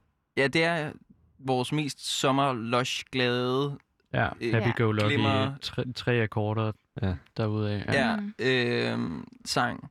På trods af den, ligesom... På trods af, hvor I var, da I skrev den, eller hvad? Ja, altså Ja. Man, man kan sige, det var også det var også fedt, at jeg kunne spille trommer og være med i bandet igen. øh, så på den måde var det jo meget fedt, men vejret var elendigt. Altså, Mm. Ja. Det, øh, Tænk, hvordan den nummer havde lyttet, hvis I vidste, corona kom to Ja. måneder efter, ikke? Shit, det havde været det mest happy nummer i verden. Altså. det har simpelthen været ustyrligt.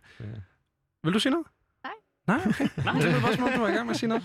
Nå, men så synes jeg, at vi skal høre noget musik i stedet for, fordi at, øh, du nævnte det. Vi snakkede om, at vi skulle høre The Sugar Cubes Birthday, og øh, den kommer altså her.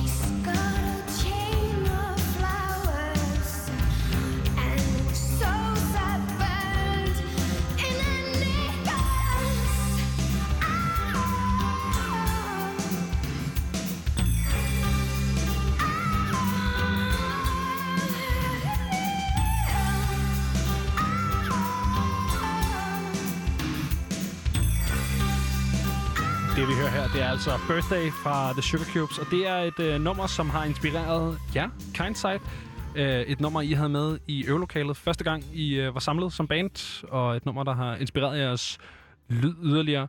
Hvad hedder det? Vi har fået lov til, øh, som jeg nævnte tidligere, at, øh, at spille et lille klip af, af jeres næste udkommelse. Udgivelse. Udkommelse. Udkommelse. Whatever. Øh, men, øh, men hvornår kan vi, øh, hvornår kan vi sådan forvente noget, noget udgivelse, udkommelse fra jer? Det er ikke den, den 16. 16. oktober. Det kan jeg sgu ikke huske, men godt gået. Ja, den 16. oktober. 16. oktober. Det er jo faktisk og, øh, over en måned. Ja, det er jo overskuelig tidsramme. Ja, og er det der, hvor den single, vi skal spille, kommer, eller kommer der noget mere der? Nej, kommer der kommer den- en single der. Ja. Dejligt. Ja. Så nu kan man få et 30 sekunders forsmag på, hvad der kun er lidt over en måned til. Ja. ja. Så her kommer øh, det første halve minut af Terminal Days. You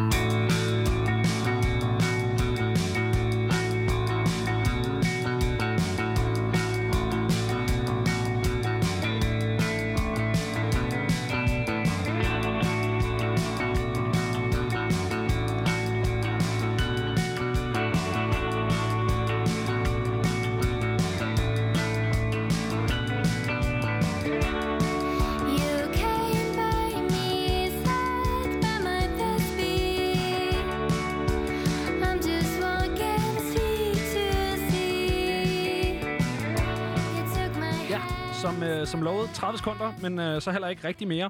Øh, det her, det var et, øh, en lille forsmag på, øh, på jeres næste udgivelse, var det, det hed, ikke udkommelse, øh, Terminal Days. Og øh, den fik vi etableret, den er på gaden den 16. oktober. Øh, er der noget debut, plade, EP, noget, den ligesom kommer forud for? Ja, men det er om lang tid. Ja. Nej, ikke så lang tid. Lidt lang tid. Det er lidt lang tid. Hvor, hvor langt, lad os så i stedet for at snakke om, hvor lang tid i fremtiden det er, hvor langt er det projekt så færdigt for jer? Altså, hvor meget... Øh, nu har vi fået den første single, øh, Who You Are, Who Are You? Mm. Who Are You?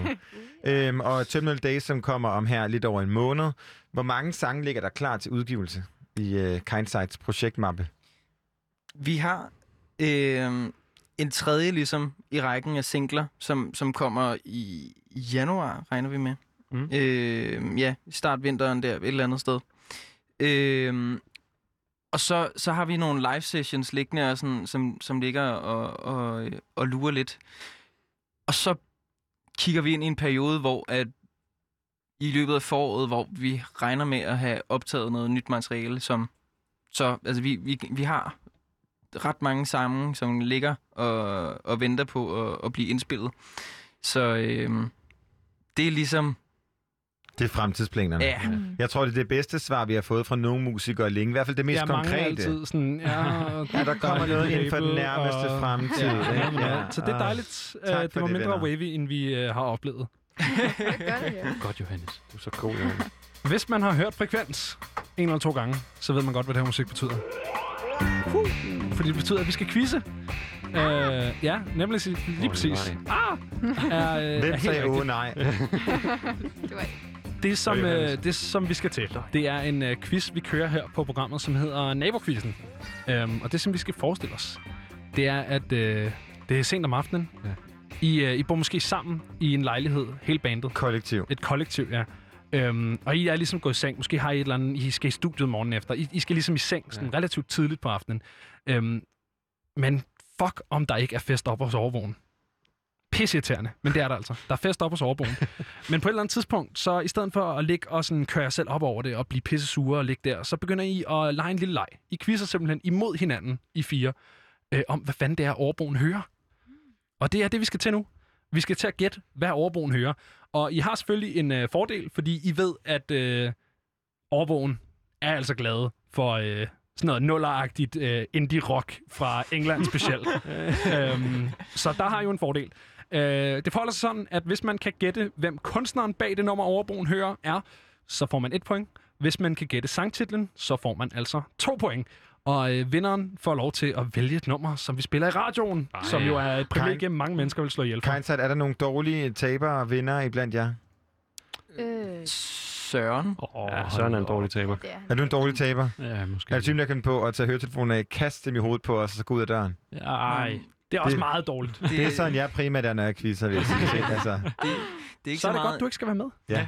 Ja, det er, ikke- jeg vil ikke sige, det er ikke så meget øh, øh, måden at tabe på, det er bare mere måden at spille spillet på, at du, du altid Ja, udnytter meget, øh, reglerne sådan, altså, til Ja, det er grænserne. faktisk- Man kan derfor- det, ja. så, øh, så er det måske meget godt at sige, at der er ikke noget med, at man skal bosse ind eller sige hep eller række en hånd i vejret. Hvis man, hvis man ved, hvad det er, der spiller, så skal man bare sige det. Øh, den har vi øh, fået fældet øh, nogen på Og vi, før. og vi har Johannes liggende nærmest ind over øh, pulten. Jeg synes, Det du ser meget klar ud til quiz. Der bliver øh, sat musik på op på Sårbogen. Hvad hører overboen? Åh, oh, nej. Hvad hører de deroppe? Åh, oh. oh, det er... Det er Franz Ferdinand med Take Me Out, er det ikke? Det er nemlig rigtigt. det, er, det er nemlig Frans Ferdinand. Og, Jeg, jeg øh, holder Me Out. quiz-point herovre. Øh, Det er virkelig jeg ovenpå, ikke? Det er Det er fint. virkelig Det får meget ovenpå. Jo, det er fjerde sal. Ja, det kan godt være, det ikke er den nærmeste overbo. Men det er i hvert fald i bygningen, ikke? Det er i bygningen. Ja. Ja. Det, man, det kan også være det er nede i kælderen, faktisk. Det kan være, der er et eller andet fælles lokale, som bliver brugt. Uh, det er i hvert fald irriterende. Uh, der bliver sat ny musik på, fordi at, uh, det er jo selvfølgelig sådan en slags fest, hvor de ikke kan finde ud af at høre et nummer færdig. Så uh, der kommer lige en med her. Det er Kaiser Chiefs med Ruby. Ej, din sag. Det er rigtigt. Der er altså tre point til Søren der, og en lille klapsalve. Jeg er, jeg er meget imponeret. Ja, det er ikke den sværeste naboquiz, vi har hørt i verden, hvis man uh, Altså, Johannes og. Nina har da ikke budt ind med noget endnu. Det er også fordi, de to der, de er mestre i musik. Altid. Det er skide irriterende. Ja. vi, har lavet, vi har lavet musikquiz før. Lad os Ja. se det. Jamen, uh, så, så bliver vi der ved. Og både Anders og Søren står meget stolte og siger ikke så meget. nu. Ja, nej, der, der er fokus hos, øh, hos Anders og Søren. Øhm, og der bliver jo altså sjovt nok sat øh, ny musik på op på Sårbogen. Det er Oasis med Don't Look Back in Anger. What? Yes, det er korrekt. Og øh, ja, det går hurtigt, det her, synes jeg. Jeg har endda fået at vide af min tilrettelægger, at jeg skal lave en kortere quiz i dag, fordi det ikke vil have så meget tid, men, øh, men det går hurtigt. Så øh, det vi gør, simpelthen, det er, at øh, vi bryder quizzen med et spændingsnummer. Ah, et radiogreb, han øh, lige har ud af, af posen der. Øhm, og vi holder det jo selvfølgelig i temaet, øh, for hvad der kunne finde på at blive sat på til den her fest. Så her får I altså The Strokes Reptilia.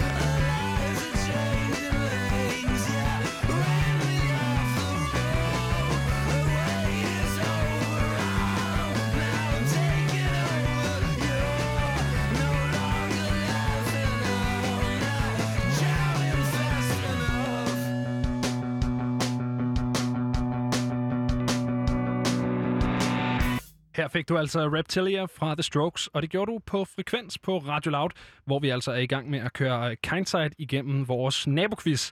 Lige nu, der står det altså øh, 6-3. Det er Søren, der har 6 point, og øh, Johan... Nej, det er løgn. Det er Anders, der har 3 point. Jeg står og noterer Ja. ja. det forkert her.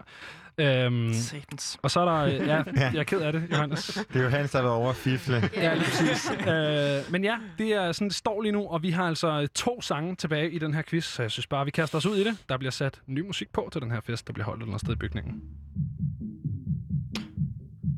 Hvad fanden er det nu? Øh, Blø med Song 2. Hold kæft, mand. Kæft, mand.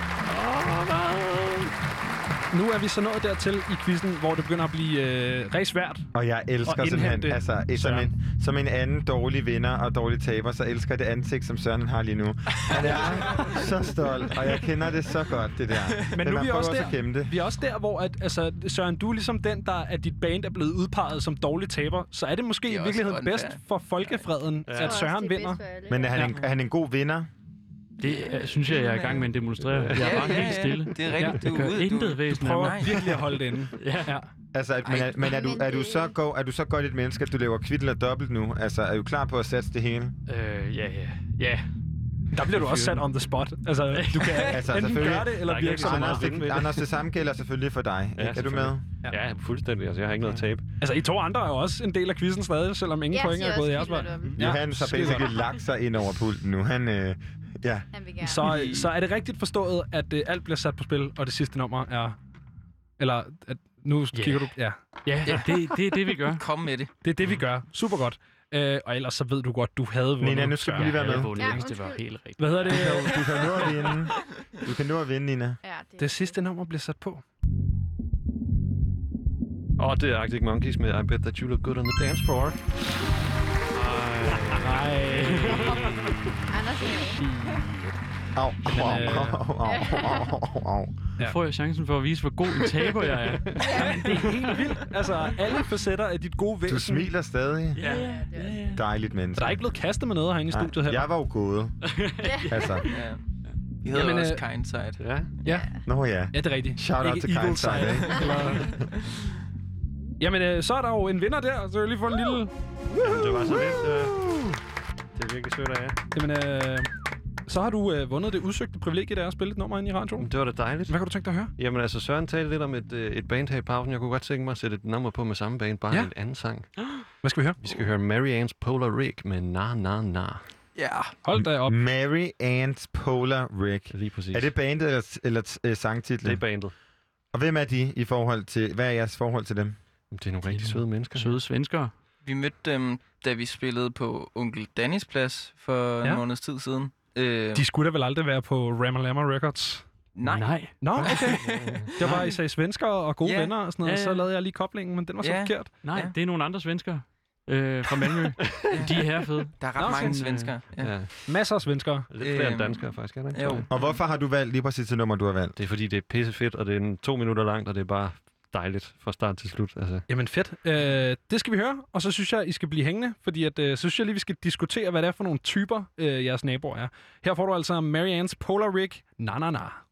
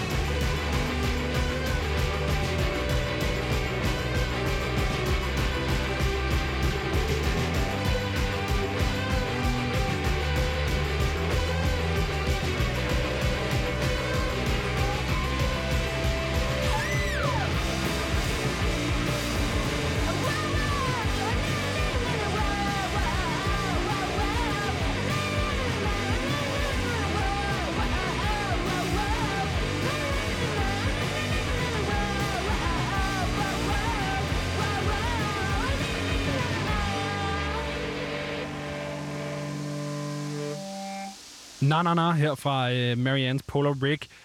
Øh, et, et nummer, som har en lidt mere øh, sådan punchet øh, lyd end, end jeres har i hvert fald, men, men stadig lidt over i måske samme sådan indie-ting. Ja, altså det er jo det er lidt mere punchy, men de er også søde. Det er sådan en ret fed kombo, synes Ja. jeg. Øhm, ja, de er fede.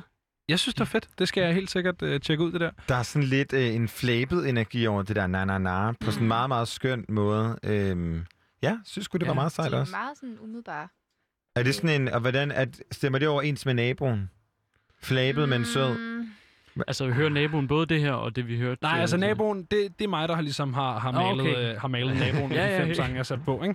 Men, men ja, jeg synes, vi skal gå lidt ind i, hvem fanden det er, den her nabo. Altså, øh, hvad er det for en type, der, øh, der holder den her fest? Først og fremmest, øh, hvordan ser den, det her menneske ud? Hvordan lugter der i lejligheden? Ja. Anders. jeg kan se, du forestiller forestiller mig, Jeg forestiller mig alt muligt, ja. Jeg forestiller mig en cap på hovedet, så forestiller jeg mig sådan en bomber jacket, og så forestiller jeg mig en, en hvid t-shirt. Er den beskidt eller ren, den t-shirt? Den er faktisk næsten for pinligt ren, altså. Det er Okay. pinligt ren på en eller anden måde. Det er sådan meget... Og øh, har vi nogen underdel på, eller nu er det beskrevet meget sådan øverste halvdel af kroppen? jeg tænker, Søren, måske kan vi udlicitere den til dig. Hvad tænker du om underdelen? Øh, jamen, det er sådan noget, det er sådan noget netundertøj af en eller anden art. altså, ja. som det eneste? Ja, ja, Ja, som okay. den nedre halvdel. Ja. Den er væsentligt forskellig fra, fra, den, fra det øvre. Ja, det kan jeg mærke, ja. Det er sådan lidt, øh, ja. Og det er jo klart den typiske, der hører den slags musik, vi har været igennem quizzen. Det er jo Arctic det, man ser til Arctic? Monkeys Ja, koncerter. hvide t-shirts, net undertøj, over. ikke? Ja, fuldstændig. Og alle til festen har netundertøj på. Ja. Ja. Okay, hvor mange er der til den her fest? Der er fire. Fire? Fire? Ja. Hvor godt, kender de hinanden, eller er det sådan nogle, sådan nogle sammenbragte mennesker, der ikke nødvendigvis ved, hvem hinanden er? Jeg tror, to af dem kender hinanden ret godt, og så de to andre bare ligesom... De var med. med. Ja. Hvad hvis man står og ringer på på dørtelefonen? Er det typerne, der lukker en ind? De gider ikke rigtig vel. De gider ikke rigtig rejse sig. De, gider, de danser Når de heller sidder ikke. ned. Ja, ja. De sidder, de sidder ned. totalt Det tænker meget. jeg også. Ryger de? Øh, ja. I hvert fald to af dem. Der er to Ja. af dem, der ryger, og de Det er ryger helt sikkert hjemmekrøl. Ja, og dem, der har valgt... To cigaretter. To af dem ryger to cigaretter. Nå ja, samtidig. Ja, Så ja. fire ja. cigaretter, altså. Ja, ja. Mm. Der er sådan en i hver hånd. Ja, Stemningen. ja, Ja, okay, det er fedt. Kunne I finde på at gå op og ligesom prøve at join den her fest, eller er der for nederen deroppe? Hvis de har det meget fedt, men jeg ved ikke, hvor fedt det er. Det er meget sådan en lukket med. fest, ikke, tror jeg, Jo. på en eller anden måde. Det er Jo. meget sådan... I hvert fald de to af dem har det fedt. Ja. Hvordan reagerer de på om, øh, nu om to timer, når I bare gerne vil sove? I skal op i øveren. Hvordan reagerer de så på, at I går op og siger, gider Ja, jeg det et godt godt at skrue ned? Det gider de ikke, tænker jeg. Øh, De skruer Øh, ned, og så går der... Så går der 10 minutter, så skruer de op igen. De er ikke faldet i søvn på det her tidspunkt, og musikken kører bare videre? Eller? nej, nej, de står De ude på er- badeværelset og putter gelé i håret. Nå, Okay. hvor, hvor skal de hen?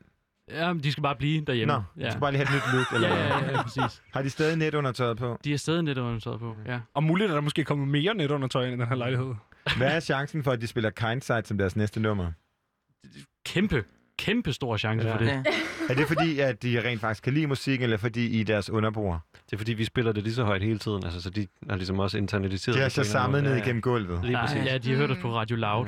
Det synes jeg. Uh, to radioværter nu. Sådan en battle-ting, der Ja. bare kører. Hvem spiller højst? Hvad hedder det? Øh, jamen, fedt. Øh, jeg tror egentlig, vi er nået dertil, hvor at, øh, vi skal til at sige tak for i aften øh, til jer. Jeg har, øh, da vi hørte The Strokes Reptilia, der fik jeg lige, øh, lige nævnt en version af det nummer, som jeg faktisk har liggende i min pult. Så, øh, så det vil jeg spille jer ud med. Øh, nemlig en øh, bluegrass-version af The Strokes Reptilia, som, øh, som I kan høre her. Så kan I høre det der fede bassriff spillet på en kontrabas.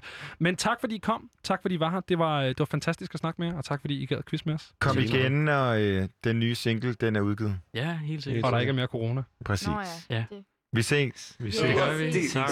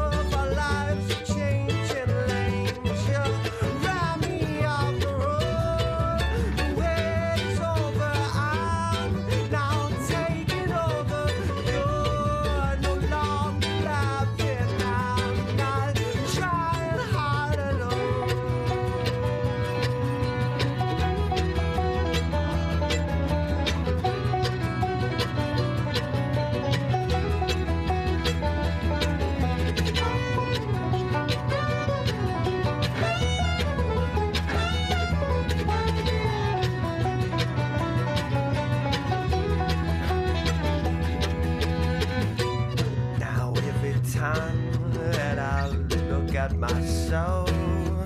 I thought I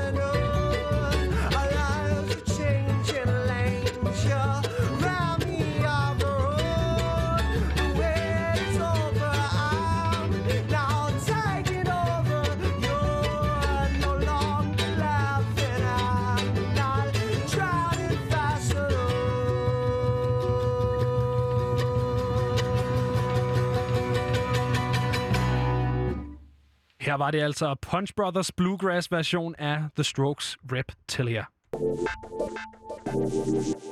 Vi har lige haft Kindside i studiet her på Frekvens, og hvis du øh, bliver hængende, så kommer der altså endnu mere musik, ikke live musik, bare musik ind i studiet her. Vi skal nemlig snakke med Himmelrum lige om lidt. Men i mellemtiden, så er det blevet tid til nyhederne her på Radio Loud. Klokken, den er 8.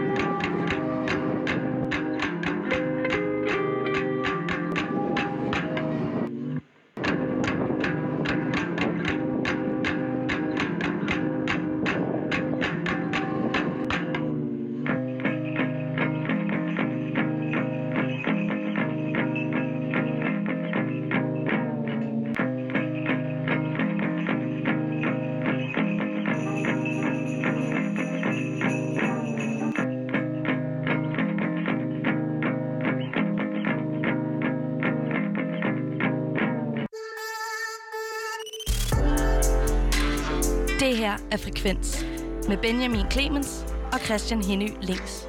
Programmet, hvor vi lader musikken tale.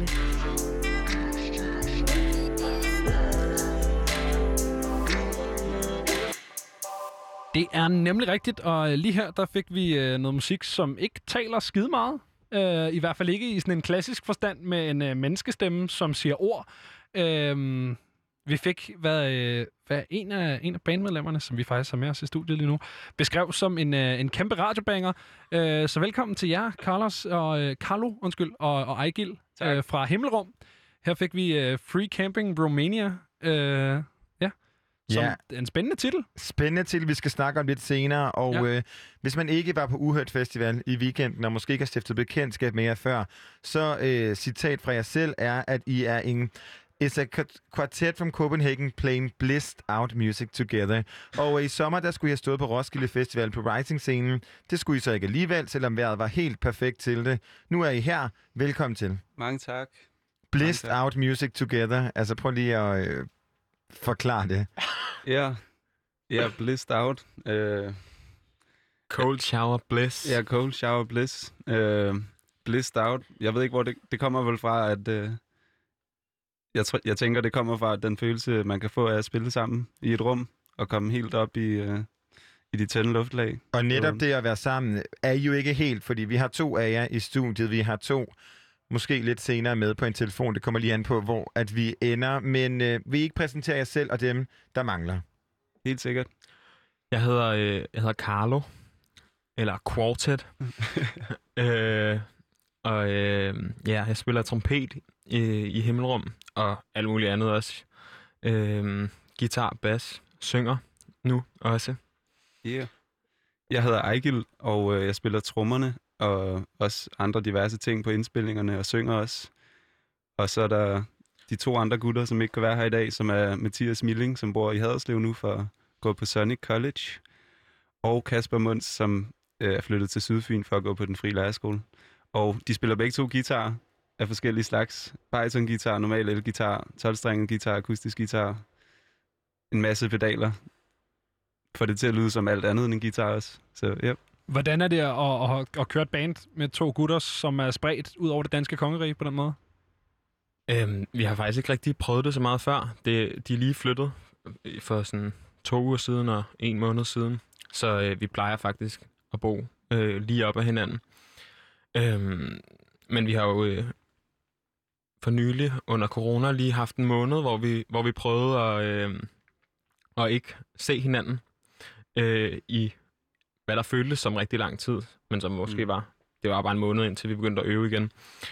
Øh, og der havde vi nogle ret syge øh, sessions på Zoom og Google Drive. Øh, Ja. Så det kan godt være, at vi kommer til at få noget af det op og køre igen, og ellers så skal vi bare øve i weekenderne. Og, og Så, skal så, det nok så bliver der køre. pendlet lidt fra de to andre, eller hvad? Ja.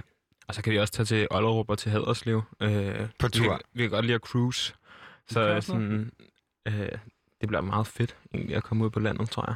Men den her Blissed Out Music Together, altså hvordan lyder det? Fordi man kan sige, Carlo, din trompet er på en eller anden måde sådan et, et bærende element, i hvert fald.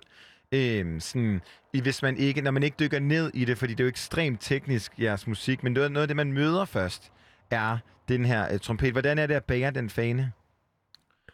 Øhm, jamen, det har altid været sådan en, en, en grineren ting, når folk har, har sagt også, at sådan, at tidligere, hvor vi ikke har sunget, at, at øh, ja, de har oplevet trompeten ligesom som, som sangen i, øh, i musikken. Og altså, det føles faktisk helt fantastisk at øh, spille trompet henover øh, det, som de andre drenge laver. Altså sådan, jeg, jeg får det helt blæst af at høre på, på de to guitarer. Og, øh, Men meget, trommerne. jamen fordi det her med at lægge vokaler på, er jo noget, som I primært gør live. Altså på de udgivelser, vi startede med at spille, øh, hvad hedder den, Free Romania øh, Camping, mm. som jo ikke har nogen vokal på. Og øh, er der overhovedet udgivet noget, ud over Kærblå Senazona, som har reelle vokaler på? Nej, det er en ny ting. Som, og hvordan har I fundet ud af, at der skulle vo- vokalister, eller som jo så er jeg selv, øh, ind over det musik? Ja, ja, hvordan vi har fundet ud af det, det er et godt spørgsmål, men, men vi har i hvert fald alle sammen haft en interesse for det, og det tror jeg, vi alle sammen kunne mærke, da vi var ved at afrunde vores andet album, som hedder Free Camping Romania, hvor der er nogle råb på i Der er sådan baggrunden. et spoken word også nogle gange, ikke? Der, der er også en, jo, nogle feltoptagelser fra ja. folk, der snakker lidt forskelligt, så jeg ved ikke, vi har alle sammen været interesseret i det, og udforske det, og så er det kommet, fordi at vi faktisk har fundet på nogle sange, eller der har været noget at synge om, du ved. Jeg tror også, det har handlet om at sådan, på en eller anden måde øh, level up. Øh, altså, øh, vi et med... skridt videre. Ja, Mm. altså, Ja. øh, vi har altid været, startet med at være fucking interesseret i lyd, og sådan få, få lyde til at smelte sammen øh, hjemme i Eichels fars stue, og så øh, udforsket det på alle mulige måder på de to albums, der er ude allerede. Og så føltes det som en, en naturlig udvikling og en interesse øh, fra vores alle side, især sådan til at starte med bare lyden af stemmen, og så også øh, at dykke ind i øh, ord og poesi og Jamen for lige præcis, der er jo to øh, udgivelser. Jeg ved ikke, om man kalder det et album eller et EP, når de er på hvad, 6-7 numre, øh, begge to. Og I møder hinanden på Aurehøj Gymnasium i 2014, og den første udgivelse kommer i 17. Hvad bruger I de der tre år, selvfølgelig udover at gå på gymnasiet, sammen? Men hvor er, der, hvor er det musikalske i de år? Ja, altså, øh, faktisk ikke brugt sindssygt meget tid i gymnasiet, kan man godt sige. Da vi mødtes, så gik øh, Mathias i 3.G, og vi andre tre startede klasse sammen og blev færdige på samme tid, kan man sige, fordi vi stoppede. Og, men musikalsk, vi spillede sindssygt meget impro-musik. Vi spillede en masse koncerter, hvor at vi mødte op med nul sange på setlisten, eller en, et, et tune, altså, hvor det har været en melodi eller et riff, guitar-riff, som vi har taget udgangspunkt i at bare improet. Rigtig hårdt derudaf. En hel koncert? En hel koncert, ja. Mange koncerter. Mange koncerter. Det var de første år, ligesom indtil mm. 2017, ligesom, hvor at nogle af de ting, vi Så, lavede. så er det år, I bliver studenter, kan jeg næsten regne ud. Nej, vi, Vi blev jo aldrig studenter. Nå, okay. Men I droppede ud, eller? vi droppede ud efter første G, ja. Okay. Øh, Kasper, Carlo og jeg. Og så blev Mathias færdig. Simpelthen for at, øh, at, at jage musikken? Ja, yeah, pretty much. Pretty much, ja. Ja. Fedt nok. Ja. Nå, ja. Jamen, og så skulle I jo så, man kan sige, hvis man bliver i gymnasieånden, så skulle jeg stået på, øh, som, altså, gymnasielivet er jo også på Roskilde Festival, i hvert fald den stemning, mm. nogle gange kan få dig som gæst. Og I skulle have stået der i uh, sommer, men I brugte jo så tiden rimelig produktivt på noget andet. Det kan man sige. Hvad brugte I den på? Jamen, vi havde faktisk øh, i efteråret sidste år øh, indspillet, øh, hvad vi tænkte var den, var den kommende udgivelse, som var øh, tre lange tracks. Fire, fire numre faktisk. Øhm, Og når vi snakker lange, så snakker vi imellem 7 og nærmest 21 minutter, ikke? Øh, jo, men ikke de nye er, de nye er lidt mere øh, skarpt skåret, måske nogle af dem. Eller ikke fordi jeg ikke synes, de gamle er skarpt skåret, men de strakte sig på en måde mere, hvor, at, hvor jeg tror også, vi har fået en interesse i, ligesom også mere sådan der, okay, hvordan kan vi skære det sådan skarpere, og, og også det med ord, ligesom sige nogle ting mere direkte på en eller anden måde. Øhm, så vi indspillede i efteråret, og så havde vi egentlig en udgivelse klar, som vi havde planlagt at udgive op til Roskilde Festival. Øhm, men så skulle vi ikke spille på Roskilde alligevel, og så gav det mindre mening at nå at udgive, og vi kunne ikke indspille den musikvideo, fordi den skulle være indspillet i Berlin, øh, som vi havde planlagt til et af numrene.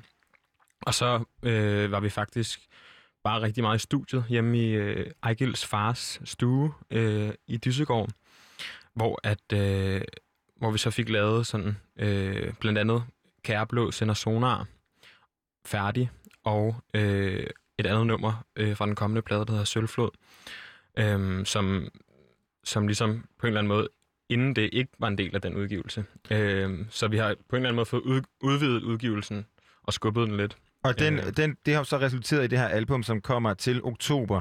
Og øh, lige præcis det her Sølvflod var jo også et nummer, jeg skrev til jer og oplevede jer på Uhørt Festival, og var et nummer, som virkelig fangede mig og skrev med det samme. Prøvede sådan at, kunne ikke høre rigtigt, hvad titlen var, måtte skrive til jer, fandt ud af, at det var Sølvflod, men er alle numrene på den kommende udgivelse med vokal? Det er de, ja.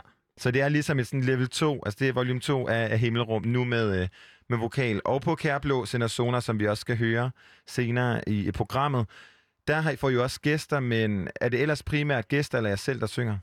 Det er ellers primært os selv. Okay. Faktisk. Det er, det er kun på det nummer. Hvor Hvordan er- finder man ud af, hey, vi er fire drenge, der kan synge? Altså når man øh, bare har nørdet de her instrumenter, man har kærlighed til. Ja, jeg tror også, vi starter med at finde ud af, at vi er fire drenge, der ikke kan synge. Ja. Altså, egentlig, du ved. Og så arbejder også hen imod at kunne det, eller og, og få noget selvtillid omkring det. Og egentlig så tror jeg Mm. også, at vi alle sammen bare synes, at det er ret sygt, altså øh, hvordan det lyder, eller sådan den sårbarhed, der er i øh, ikke at være super teknisk dygtig til at synge, eller sådan. Mm. Bare det, at det er en ærlig stemme, der snakker. Men I er jo sindssygt teknisk dygtige på alle andre parametre. Jeg, sy- jeg ved ikke, om jeg synes, I synger dårligt. øh, det har jeg ikke hørt nok til at, at kunne vurdere, og jeg er egentlig også ligeglad, for jeg synes, der er et eller andet helt særligt i jeres sådan, univers, men hvor man kan sige, instrumentalt er det jo, er jo ekstremt dygtige. Så er det ikke svært, det der med sådan, at skulle gå på kompromis i forhold til ens lyrik? Jo. Ikke måske lyrik, men måske mere det vokale, ikke? Jo. Jeg synes faktisk overhovedet ikke, at det er et kompromis. Jeg synes totalt meget, at det er level up. Sejt. Altså, øh, Men også selvom, at man ikke er teknisk dygtig nok? Ja, fuldstændig. Okay. Fordi at stemmen er noget, der er så sådan... Øh, eller sådan, vi kan jo godt snakke. Vi kan jo godt øh, forklare om vores følelser til vores venner. Vi kan sådan øh, tale sammen. Gøre Det er ærligt, rarte, eller hvad? Øh, med vores stemmer. Så jeg synes, jeg synes, det er ligesom sådan... Man kan det i forvejen. Og jeg vil mene, at alle kan synge. Øh, altså blandt andet øh, Victoria, som synger på, øh, på det her album. Hun har heller aldrig sunget noget før, men altså sådan, jeg synes, hendes part i, øh, i det her track. Det er noget af det mest stærke og rørende og direkte, som, som der er på, øh, på nummeret. Vi skal høre Kærblå Sender Sonar lidt senere i programmet, men først så skal vi altså lige høre noget, som er øh, kommet igen for den her øh, udgivelse, Free Camping Romania, og det hedder Overtone.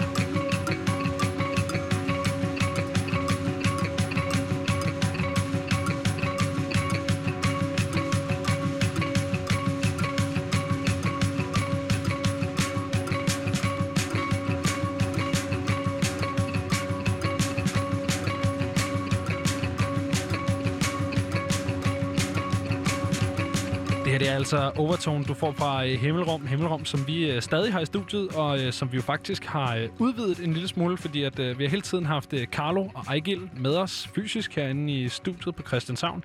Men nu har vi altså også ringet Kasper og Mathias op, så øh, velkommen til jer telefonisk, drenge. Hej, tak. mange tak. Hej, Hej. gutter. Hey, Milling. Hey. Hey. Hey.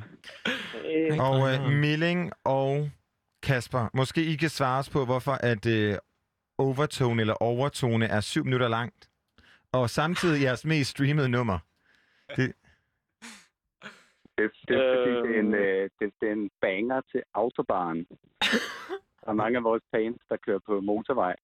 ah, okay, så det er sådan noget musik, der er godt at køre bil til. Mm. Det vil jeg får også lidt sådan en filmisk vibe af det her nummer. Altså, jeg kunne godt se en, øh, det ved jeg ikke, en, øh, en film, hvor at der var altså, en scene, måske man løber hen i skole, eller man bliver jagtet eller sådan noget. Hvor, Ja, hvad, hvad det- tænker I om det? Jeg, jeg tænker, man sidder i en autocamper, og så kører man forbi nogle bjerge og sådan noget. Okay, Og så det er meget smuk man film. ligesom- hvis man kigger sådan 90 grader ud af vinduet, så kører det ret hurtigt forbi ens vindue. Og Det vi har sådan. Jamen, det giver god mening. Og vi har jo også jeres to venner eller kollegaer i studiet, som I godt kan lide at blive kaldt. øhm, og nu spørger jeg alle fire, altså skal man aldrig nogensinde kunne synge med på et øh, himmelrum-nummer? Måske i hvert fald ikke. De, nu har vi jo fået øh, altså, manifesteret, at der kommer vokaler på de fremtidige, men da I sta- startede de her to album, man kan jo ikke synge med. Hvad tænker I? Hvis man øver sig nok. Hvordan vil du synge med?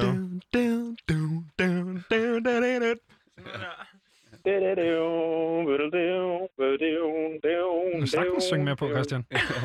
Ja, det, er, mås- ja, det er måske ikke sådan, hvordan googler man så lyrics til overtone? Det kan man jo ikke. Nej, men det er jo derfor, kan man så kan man jo ikke bare- lære lyrics. Nej, men så kan man lære melodien. Prøv at, øh, jeg synes, der var en ret interessant ting før, fordi at, øh, da vi satte det her på, der spurgte vi jer, hvordan man ligesom holder styr på, øh, på det her. Øh, fordi normalt, når man snakker øh, pop-rock-form, og man snakker øh, specielt sådan, du ved, jamen, pop-rock-musik med, med tekster og alt det her, øh, så er det meget i form, så har man nogle begreber, man bruger. Men, men I gør det på en lidt anden måde, begyndte du at, at nævne, Ejgil. Ja, ja, ja, ja 100 procent. Øh, altså, specielt nogle af de nye sange, der kommer på det kommende album her, men også de tidligere instrumentale, har partsene i sangen fået navne, som... Tag os lige med igennem overtone eller overtone. Ja, jamen, jeg tror... Ja, hvad fanden har vi... Det er noget tid siden, vi har siddet med den i studiet jo. Men øh, altså, jeg ved ikke, hvad fanden tingene er blevet kaldt i den.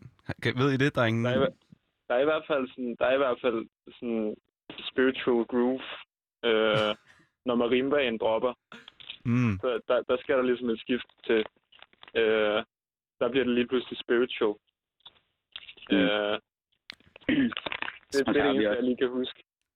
Det er også har en også god, sådan, øh, der er sådan en folk, sådan en folk øh, trio, lige når den dropper der med violaen og, og den 12-stringede. Det havde vi også et navn for, kan jeg huske. Helt sikkert. spillene. Spiritual Men- men- groove. Er, er Spiritual Groove, er det et eksempel på et navn, et stykke kunne have?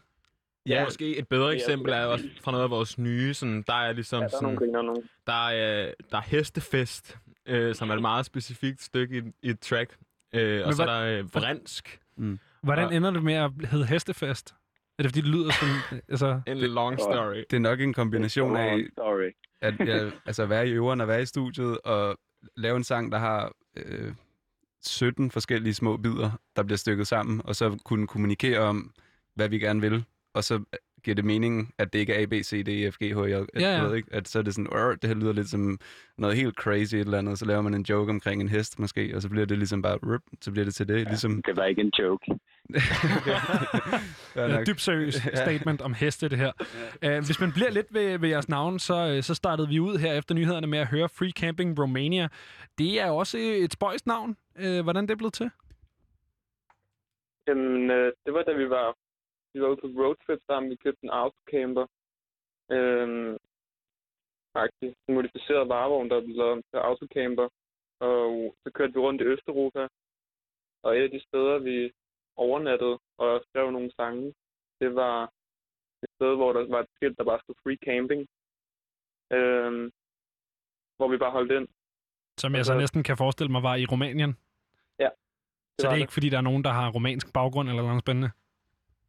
Nej, nej, en del af vores album er skrevet i Rumænien. Okay. Så, altså, men øh, ja.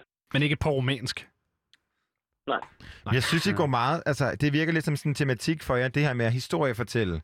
Øh, så særligt så igennem de her øh, instrumentaler, men det er jo også titlen på albummet, hvor at Free Camping Romania kom fra, og overtone. Hvad kalder I den selv? Overtone eller overtone? Overtone. Overtone, godt. Så er det jo fedt, jeg har stået og introduceret den som det andet hele Ja, tiden. men jeg har også switchet lidt mere. Men, derfor, men det var jo et album, som ligesom I debuterede med. Hvorfor udgav I ikke nogle singler for inden? Er det ikke sådan, her er vi prøver at opdage, så her kommer noget snart? Altså, I har jo givet begge gange med begge af de tidligere album, så er de kommet ud med det samme. Det er først nu, I begynder at give singler, ikke? Nej, vi udgav faktisk øh, alle øh, numrene, alle de store tracks på øh, Free Camping Romania, blev udgivet i foråret inden mm. øh, med, øh, en, med videoer til, musikvideoer, sådan nogle lange videoer af, øh, af vores ven Fabriksejer, a.k.a. Anton Jeppe fra Kolding. Mm. Øhm, Men, men ja, straight up. Der, men til gengæld er det, der, det er ikke fordi, der var noget stort promo-arbejde Nej. bag, og den der rigtig sådan drop single Præcis. stil, den var der ikke. Men det Hvorfor var, ikke? Jeg tror, at vi alle sammen havde en anden tankegang. Altså, vi, vi, lavede, vi lavede en plade så godt vi overhovedet kunne, og elsker at lave musik, og elskede at lave det musik, og gik sygt meget op i det, og vil gerne have, at folk hørte det. Men jeg tror bare ikke, vi var lige så tændte på at arbejde med hele alt det andet omkring musikken på det tidspunkt. Og så var vi også meget mere uvidende. Hvordan bliver det taget imod, det her? Altså, hvad, når I udgiver blandt andet et 20 minutter og 42 sekunders langt nummer? Øh, faktisk, apropos, øh, du sagde, at Overtone var vores største hit, så var faktisk øh, indtil at Roskilde puttede Overtone på øh, deres playliste, så var det faktisk Forhyrt, der var vores største som hit. er det på 20 minutter og Så er 42 det på 20 sekunder. minutter, ja. Så Mm. det har egentlig været vores største banger indtil i foråret. Men hvordan bliver det taget imod, det her med at komme for det første, være unge drenge, komme med et instrumentalt projekt, med øh, et, et album, som spænder fra 1 minut og 54 sekunder til sange op på de her ty- over 20 minutter? Ja, altså... Er I ligeglade, hvordan det bliver taget imod? Altså, jamen, tænker du i forhold til at få nogle kommentarer med på vejen, som er sådan... Generelt bare, hvad, fandme- jamen både hvad siger, hvad siger jeres fans, hvad, siger, hvad blev I mødt med? Jeg tror sådan, Øh. vi har spillet så meget live også. Altså sådan, det, den største, sådan, det største liv, sådan Hævlerums musik har haft øh, indtil videre, har været øh, ude alle mulige steder i Danmark også, da vi var ude at rejse. Spillet på gaden rigtig meget, da vi var ude at rejse sammen. Og, øhm, og på en eller anden måde, så har det mest været live, tror jeg, indtil nu, at vi har fået feedback og sådan fået sådan de der sådan oplevelseshistorier fra publikum, som virkelig har været sådan der, "Shh, jo, wow, det her, det var en sindssyg oplevelse -agtig. Så jeg tror, det har drevet os rigtig meget, og mindre ligesom sådan der antallet af streams, øh, og på den måde sådan, hvad for et liv øh, de har haft optagelserne på nettet. Mm. Men det giver også meget god mening i forhold til det her med, at du ved, det der med at udgive et, et 20 minutter langt nummer, det er jo heller ikke skide radiovenligt, eller sådan. Det, det, er jo ikke, det er ikke lavet til radio, det er, det er ikke lavet til SoMe, altså det, det er ligesom lavet til live, eller altså er det, er det det, I skriver musik for? Det er altså, I har materiale, når I er ude at spille? På det tidspunkt er sangene blevet til live, kan man sige. Så det er i hvert fald derfor, det har den form. Altså de sange på Free Camping Romania er blevet til på gaden og i skoven, og du ved, sådan der, i, i en fremførelse af det. Er I lige glade for, øh, for, altså sådan, for de numre, som I har skabt, når I spiller dem live, og når I spiller dem, øh, når man hører dem på en streaming for eksempel? Altså får I, hvordan har I formået at få den her følelse med ind, og får I den samme følelse? Øh, altså, hvis jeg må, lige må Selvfølgelig må du det. gløde ind. Altså, jeg, jeg, får, jeg får ret meget den samme følelse, øh, forhørte, som da vi indspillede den. Og, sådan, og det er en meget personlig ting, øh, synes jeg. Øh, jeg tror bare, at det har været sådan... Altså, jeg tror jeg alle sammen, vi har haft det. Så på en eller anden måde har det været helt udelukket at prøve at gøre det mere radiovenligt, eller gøre det... Prøve at få det til at passe ind i et eller andet. Så det er ligesom... Musikken har ligesom bare været det, som, som den har været. Og så har vi øh, haft lyst til at udgive det, for at der måske var nogen, der samlede det op og godt kunne lide det også. Altså sådan, så det er virkelig, virkelig øh, simpelt på den måde, synes jeg. Ja, det handler egentlig virkelig ikke om at være ligeglad, synes jeg. Det handler om at tage og kære fucking hårdt for det, øh, faktisk. Men for det, som vi laver. Hvis du lige er stillet ind, så lytter du til Frekvens på Radio Loud. Vi har Himmelrum i studiet, og vi skal snakke endnu mere videre om dem og deres musik. Men først så får du altså her Himmelrum, Kære Blå sender sonar.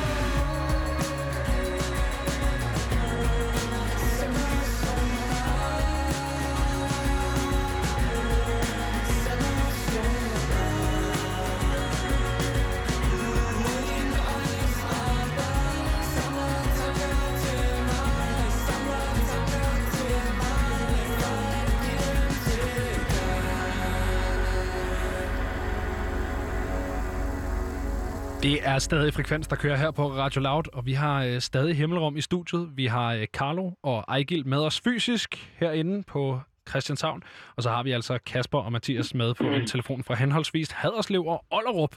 Så øh, hele det danske kongerige er altså fuldt repræsenteret herinde lige nu. Her der fik vi øh, Kære Blå Sender Sonar, som er et nummer, I har udgivet her, øh, Himmelrum. Hvem er, hvem er blå? Hvem bliver der sendt sonar til? Hvad sker der? Uh, ja. Vil, vil Kasper tage den? Øh, ja, hvem blå er? Ja. ja. Det, det er fandme et godt spørgsmål. altså, wow, det er, en, det er en rigtig svær tekst at forklare, hvad, og hvad det handler om, faktisk. Øhm, men Handler den om noget? Startede, hvad siger du? Handler den om noget? Ja, jeg tror også, at Mathias han nævnte før vores oplevelse med at indspille forhyrte for vores tidligere plade. Jeg tror, som værende en meget personlig oplevelse. Og jeg tror, at begrebet at sende sonar, det startede der. Øh, altså det er ligesom bare noget, der er vokset senere hen. Så nu er mit nickname, det er lidt Captain Sonar. Øh, og så, jamen jeg ved, jeg ved fandme ikke, der er blevet skrevet pressetekster om den, som siger, at den handler om noget helt andet, og nu er jeg blevet sådan forvirret, hvad den handler om egentlig. Fair nok. Nogle Øh. andre har taget styring, og klart ikke forstået jeres budskab, eller hvad? Jo, jo, jo. Den, altså, den er virkelig sådan... Den kan fandme handle om mange ting. Jamen, fordi lyrikken... Jeg tror ikke, at jeg har Der bliver til at sige sådan en bestemt ting, Men- den, handler om. Så kan du måske forklare os, hvad et cold shower bliss er, for det lyder alt andet end særlig blissful. Øh, jo, men det er jo sådan den glæden i noget, at finde glæden i noget, som er ubehageligt. Øh, som godt kan være virkelig intens. En virkelig intens følelse at have, og virkelig dejligt, når der er noget, der øh, virker skræmmende, som at tage et koldt bad for mig i hvert fald gør, men så øh, finde fred med det. Hvad hedder det? Det her nummer øh, spiller sig jo op imod jeres nye materiale på en måde, øh, fordi der er vokal på. Og hvem er det, der, der synger på det her nummer? I verset, så er det Carlo, der synger, øh, min kollega, og... Øh, Den har I taget til jer. Ja, og øh, så min anden på en måde kollega, øh, Sofia, der spiller i et band, der hedder Jenny, som desværre lige er gået i opløsning, som synger sammen med Carlo. Og så i broen, der synger øh, en, der hedder Victoria. Øh, og så synger jeg sammen med hende i omkvædet. Og så rapper Milling lidt i Cold Shower-stykket. Men, men Carlo, og så er kan- der også øh, Viola Faber. Og Viola er for satan, ja. Øh, Men, men. Carl, men Carlo, du synger jo så en del af det her. Måske du kan sætte et par ord på, i hvert fald hvad det stykke, du synger, giver dig af følelse, og hvad for en budskab, du kan mærke i det. Ja, jeg synes, at øh, eller for mig handler den her tekst rigtig meget om øh, en, en, øh, en kærlighedserklæring til, til blå som en følelse, til, til den føle, sådan, en omsluttethed, øh, til den følelse, man har sådan, på Sejrø-færgen, øh, på øh, bølgerne omsluttet af havet, omsluttet af himlen, en følelse af at være en del af noget. Øh, Ja, for der og- bliver også spurgt, om, om I kan få kære blå på i dag. Altså, så det er på en eller anden måde at træde ind i det her, eller hvad? Ja, det er sådan, du er min, du er min dragt, min aller yndlingsdragt, må jeg få dig på i dag, er ligesom sådan, øh, den her dragt, man har på, øh, når man er i det her sted, øh, som kan være, som kan opstå alle mulige steder, hvor man, hvor man føler sig som en del af noget. For mig opstår det også tit, når jeg svømmer, øh, og, som, øh, og jeg er ikke så skræmt af øh, et koldt bad, som Kasper måske er. Øh, så for mig er det også en kæmpe stor glædesfølelse, det der med at hoppe ned og blive omsluttet af vand og, og svømme rundt. Og føle sig virkelig fri, tror jeg også. Var det et svært nummer at skrive det her? Virkelig svært Ja, det var- at skrive. Rigtig svært. Galt. Det er jo, ek, det, for det er jo ekstremt sådan, altså, øh, abstrakt. Selvom at det samtidig også er ekstremt simpelt, når man tænker over den her, altså hvis man, når man tænker over blå som en følelse, værende me, mere eller mindre det her, altså noget man kan træde ind i eller være i, ikke? Men generelt så har I jo bare nogle spacey sangtitler og tekster. Ikke så meget, fordi man teksterne har man jo ikke oplevet på de udgivende, men jeg vil også nærmest kalde det skrevne melodier for en eller anden tekst, fordi det er jo meget abstrakt det hele. Hvor, hvor, altså, hvordan kommer I til det her udgangspunkt, som det her det er? Vi sad meget konkret sådan, og skrev breve til, øh, skrev, øh, sad øh, en aften op på Sejrø, da vi prøvede at skrive den her tekst for første gang, som er måske halvandet år siden nu. Øhm, alle sammen og skrev breve til Blå, øh, og virkelig sådan flowridet rundt om bålet faktisk, helt old school. Øh, hvor at, jeg tror, at de fleste af sætningerne og ordene øh, kom frem i en rigtig lang jam, øh, vi havde med tekst der. Helt fælles øh, og læst op for hinanden. Ja, den var også op at vende, at vi skrev breve til Duke. Altså til duken, der falder, eller hvad? ja, det var ligesom en del af det. Det lyder klart som en lidt mere sådan klam sang end, end blå. Mere dukken, der ligger på græsset om morgenen. Altså øh, morgendukken, der ligger og har det helt bliss. Det var jo et nummer, som jeg... Jamen, det var jo et nummer, som jeg hørte, da jeg så jer på Uhørt Festival i weekenden, hvor I fik besøg af de her tre kvinder. Det var altså Faber, Victoria Dahl og det tidligere Jenny-medlem Sofia Hage. Øh, Hvordan har det samarbejde været? Altså, hvordan går man fra at lave instrumentaler til at finde ud af, at man selv skal synge, til man nu også skal have tre fremmede stemmer ind på et nummer? Jo, altså, det, er ikke det, første, det var ikke den første sang, vi lavede det her, øh, hvor vi sang på. Det var faktisk en af de sidste, som øh, lukkede sig ordentligt. Og, og jeg tror også, det sidste vokal, der blev indspillet på pladen, var de tre piger. Øhm, så altså, da vi skulle have dem på, så vidste vi lidt mere, hvad det drejede sig om, du ved, når, når vi skulle indspille. Men øh, Jeg tror, det var meget en lydelig ting. Øh, en følelse af, at, at der manglede et eller andet. Øh, mm-hmm. Der manglede noget, måske vi kunne være en del af, eller sådan, øh, som var andet end os.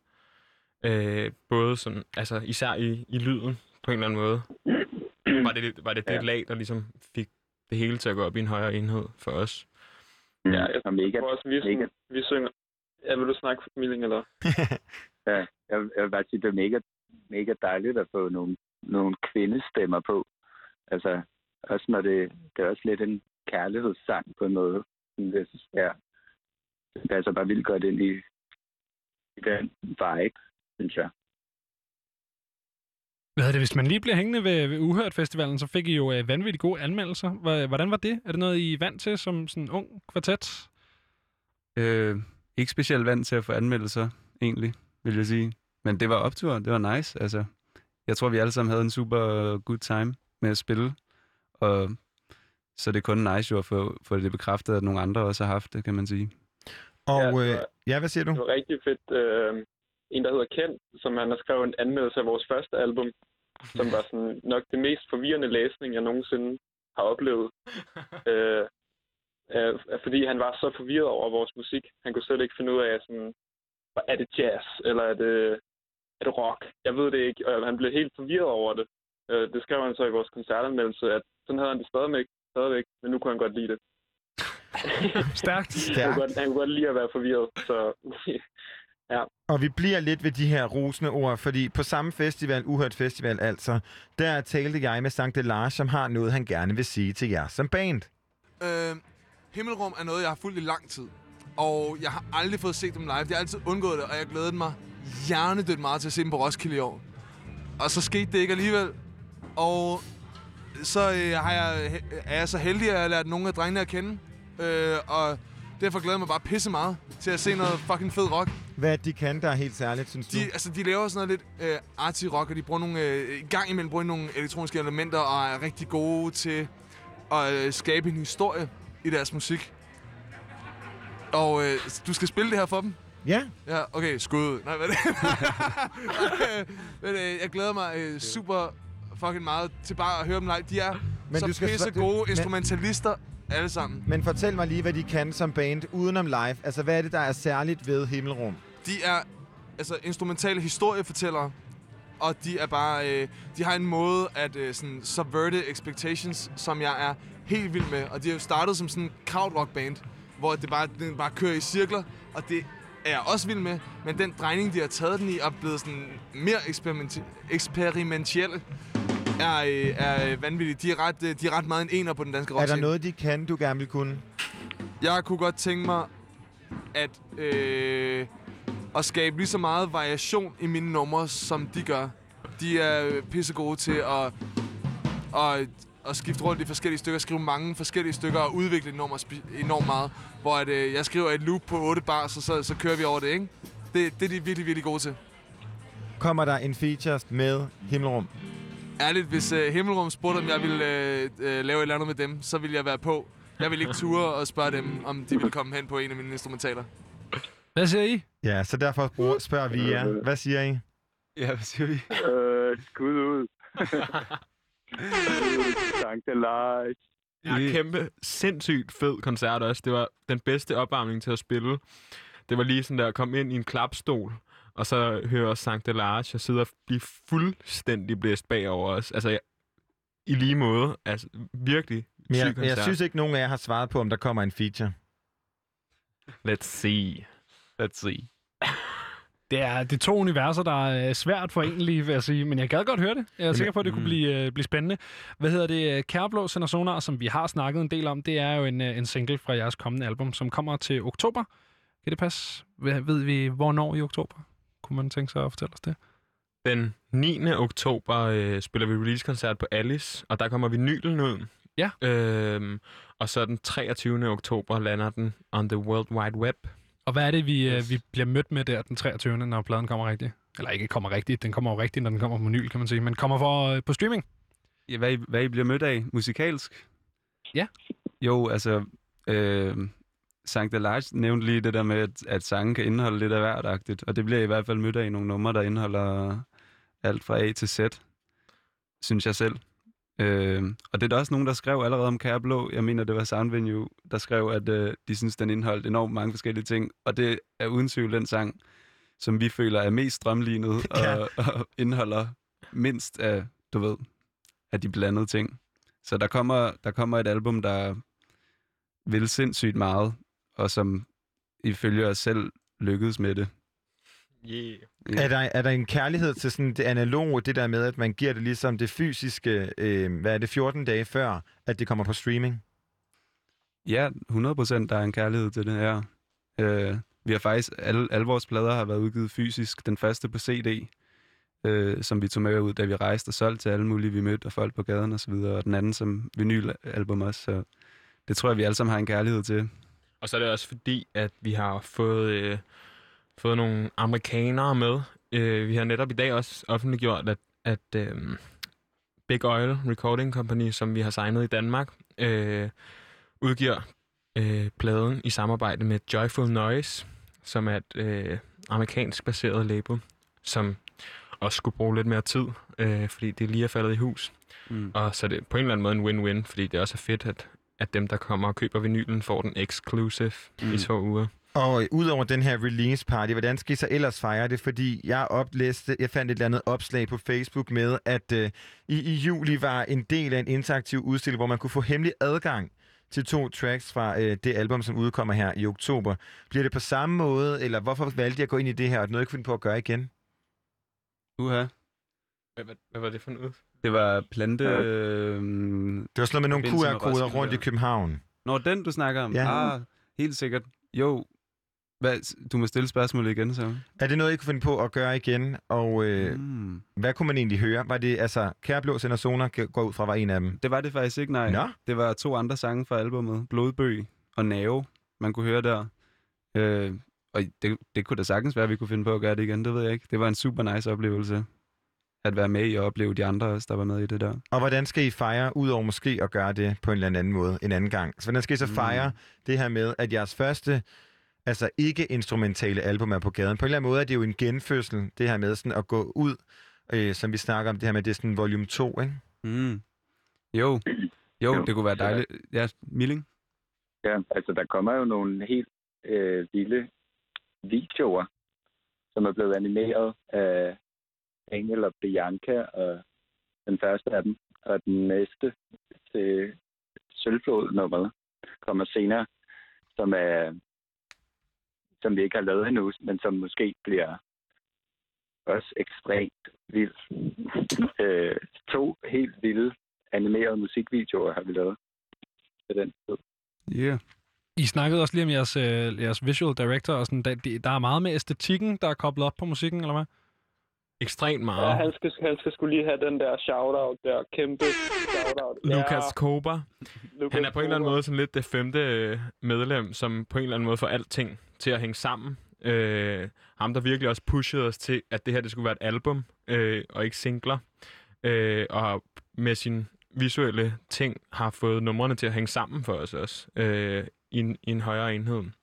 Er der, altså, er der lige så mange numre, som varierer længden lige så meget, for man kan sige, i princippet, så kunne øh, det nummer på 20 minutter jo have været en EP i sig selv, hvis man kigger i længden. Benjamin, du nævnte det her med, at det er samme længde som hvad? Ja, altså, øh, Hvad er det, det hedder? Det er helt vildt langt nummer, det kan jeg ikke huske. Undskyld. Forhyrte. Ja, Forhyrte. Forhyrte er cirka lige så langt som hele Scarlet Pleasures øh, nye album. Som de kalder et album. Som de, men det er et album. Der er Okay. otte sange på. Det er, det er et album, men det er bare nogle virkelig korte sange. Altså, Så hvad, hvad gør, altså, er, det, er de alle sangene øh, på de her mere sådan, streamingvenlige, som Kærblå sender Sonar er på omkring de her fire minutter, eller hvor er vi henne? Øh, der er ikke noget, der er lige så langt som forhørte på den nye, på den kommende der. Øh, det er, Er der ikke noget over generelt... Der er noget... Hvad... Det længste nummer, tror jeg, er 10. Det længste er 10, ja. Agtigt. Og så, er, og så derunder, 11 ikke? måske. Hvad hedder det her til sidst, så øh, Carlo, du snakkede om, at øh, I gerne vil have lov til at ønske noget musik. Så øh, hvis I har lyst til det stadig, så øh, synes jeg, at vi skal åbne op for det. Øh, vi kan høre noget af jeres eget, vi kan høre noget, øh, noget helt tredje. I, har, I kan vælge et nummer, Åh. alle fire, i alt. Ja, ja. Altså, I alt. ja, Vi har fem minutter. Helt sikkert. Er det Trons Basement Edit? Straight up. Og hvis der er SoundCloud i hvert fald. Øh, det er der ikke. Jeg skulle gerne ligge på en streamingtjeneste, ellers så har jeg ikke adgang til det, desværre, drenge. Øhm, det, det lyder også... Hvad fanden er det, kunstneren hedder? Trons Basement Edit? Umo Vogue. Nå ja. Okay. Okay, så her er et nummer, som vi hørte, øh, da vi var ude at rejse i Sofia. Eller da vi var ude at rejse, så kom vi til Sofia og fandt en crazy ass natklub i, øh, i nattelivet med den fedeste DJ, der stod og spillede det her tune her. Crazy minder fra den tur. Whiskey Banana Juice Whisky Banana Juice all night long. i... Vi prøver lige at finde det her meget, meget øh, undergrundsnummer. Kan vi finde det? Just My Love. Vi har, øh, vi har fundet Just My Love demo fra Umo Vogue, og øh, med det, så vil jeg sige uh, tusind tak, fordi I vil komme, drenge, og øh, tusind tak, fordi vi måtte ringe jer andre op. Her får du altså Umo Vogue. Selv tak.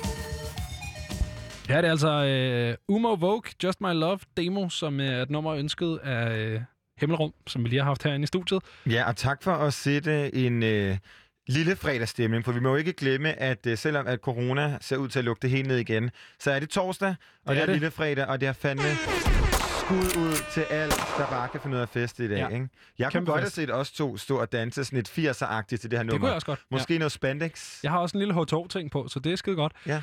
Men øh, vi er nået til vejs ende i aften, Christian. Kæft, det har været en fornøjelse hyggeligt. at sende med dig. Christian Henning Længs. Mit navn det er Benjamin Clemens, og det har altså været Frekvens for i aften. Frekvens vender tilbage mandag fra 18 til 21. Nu er klokken blevet 21.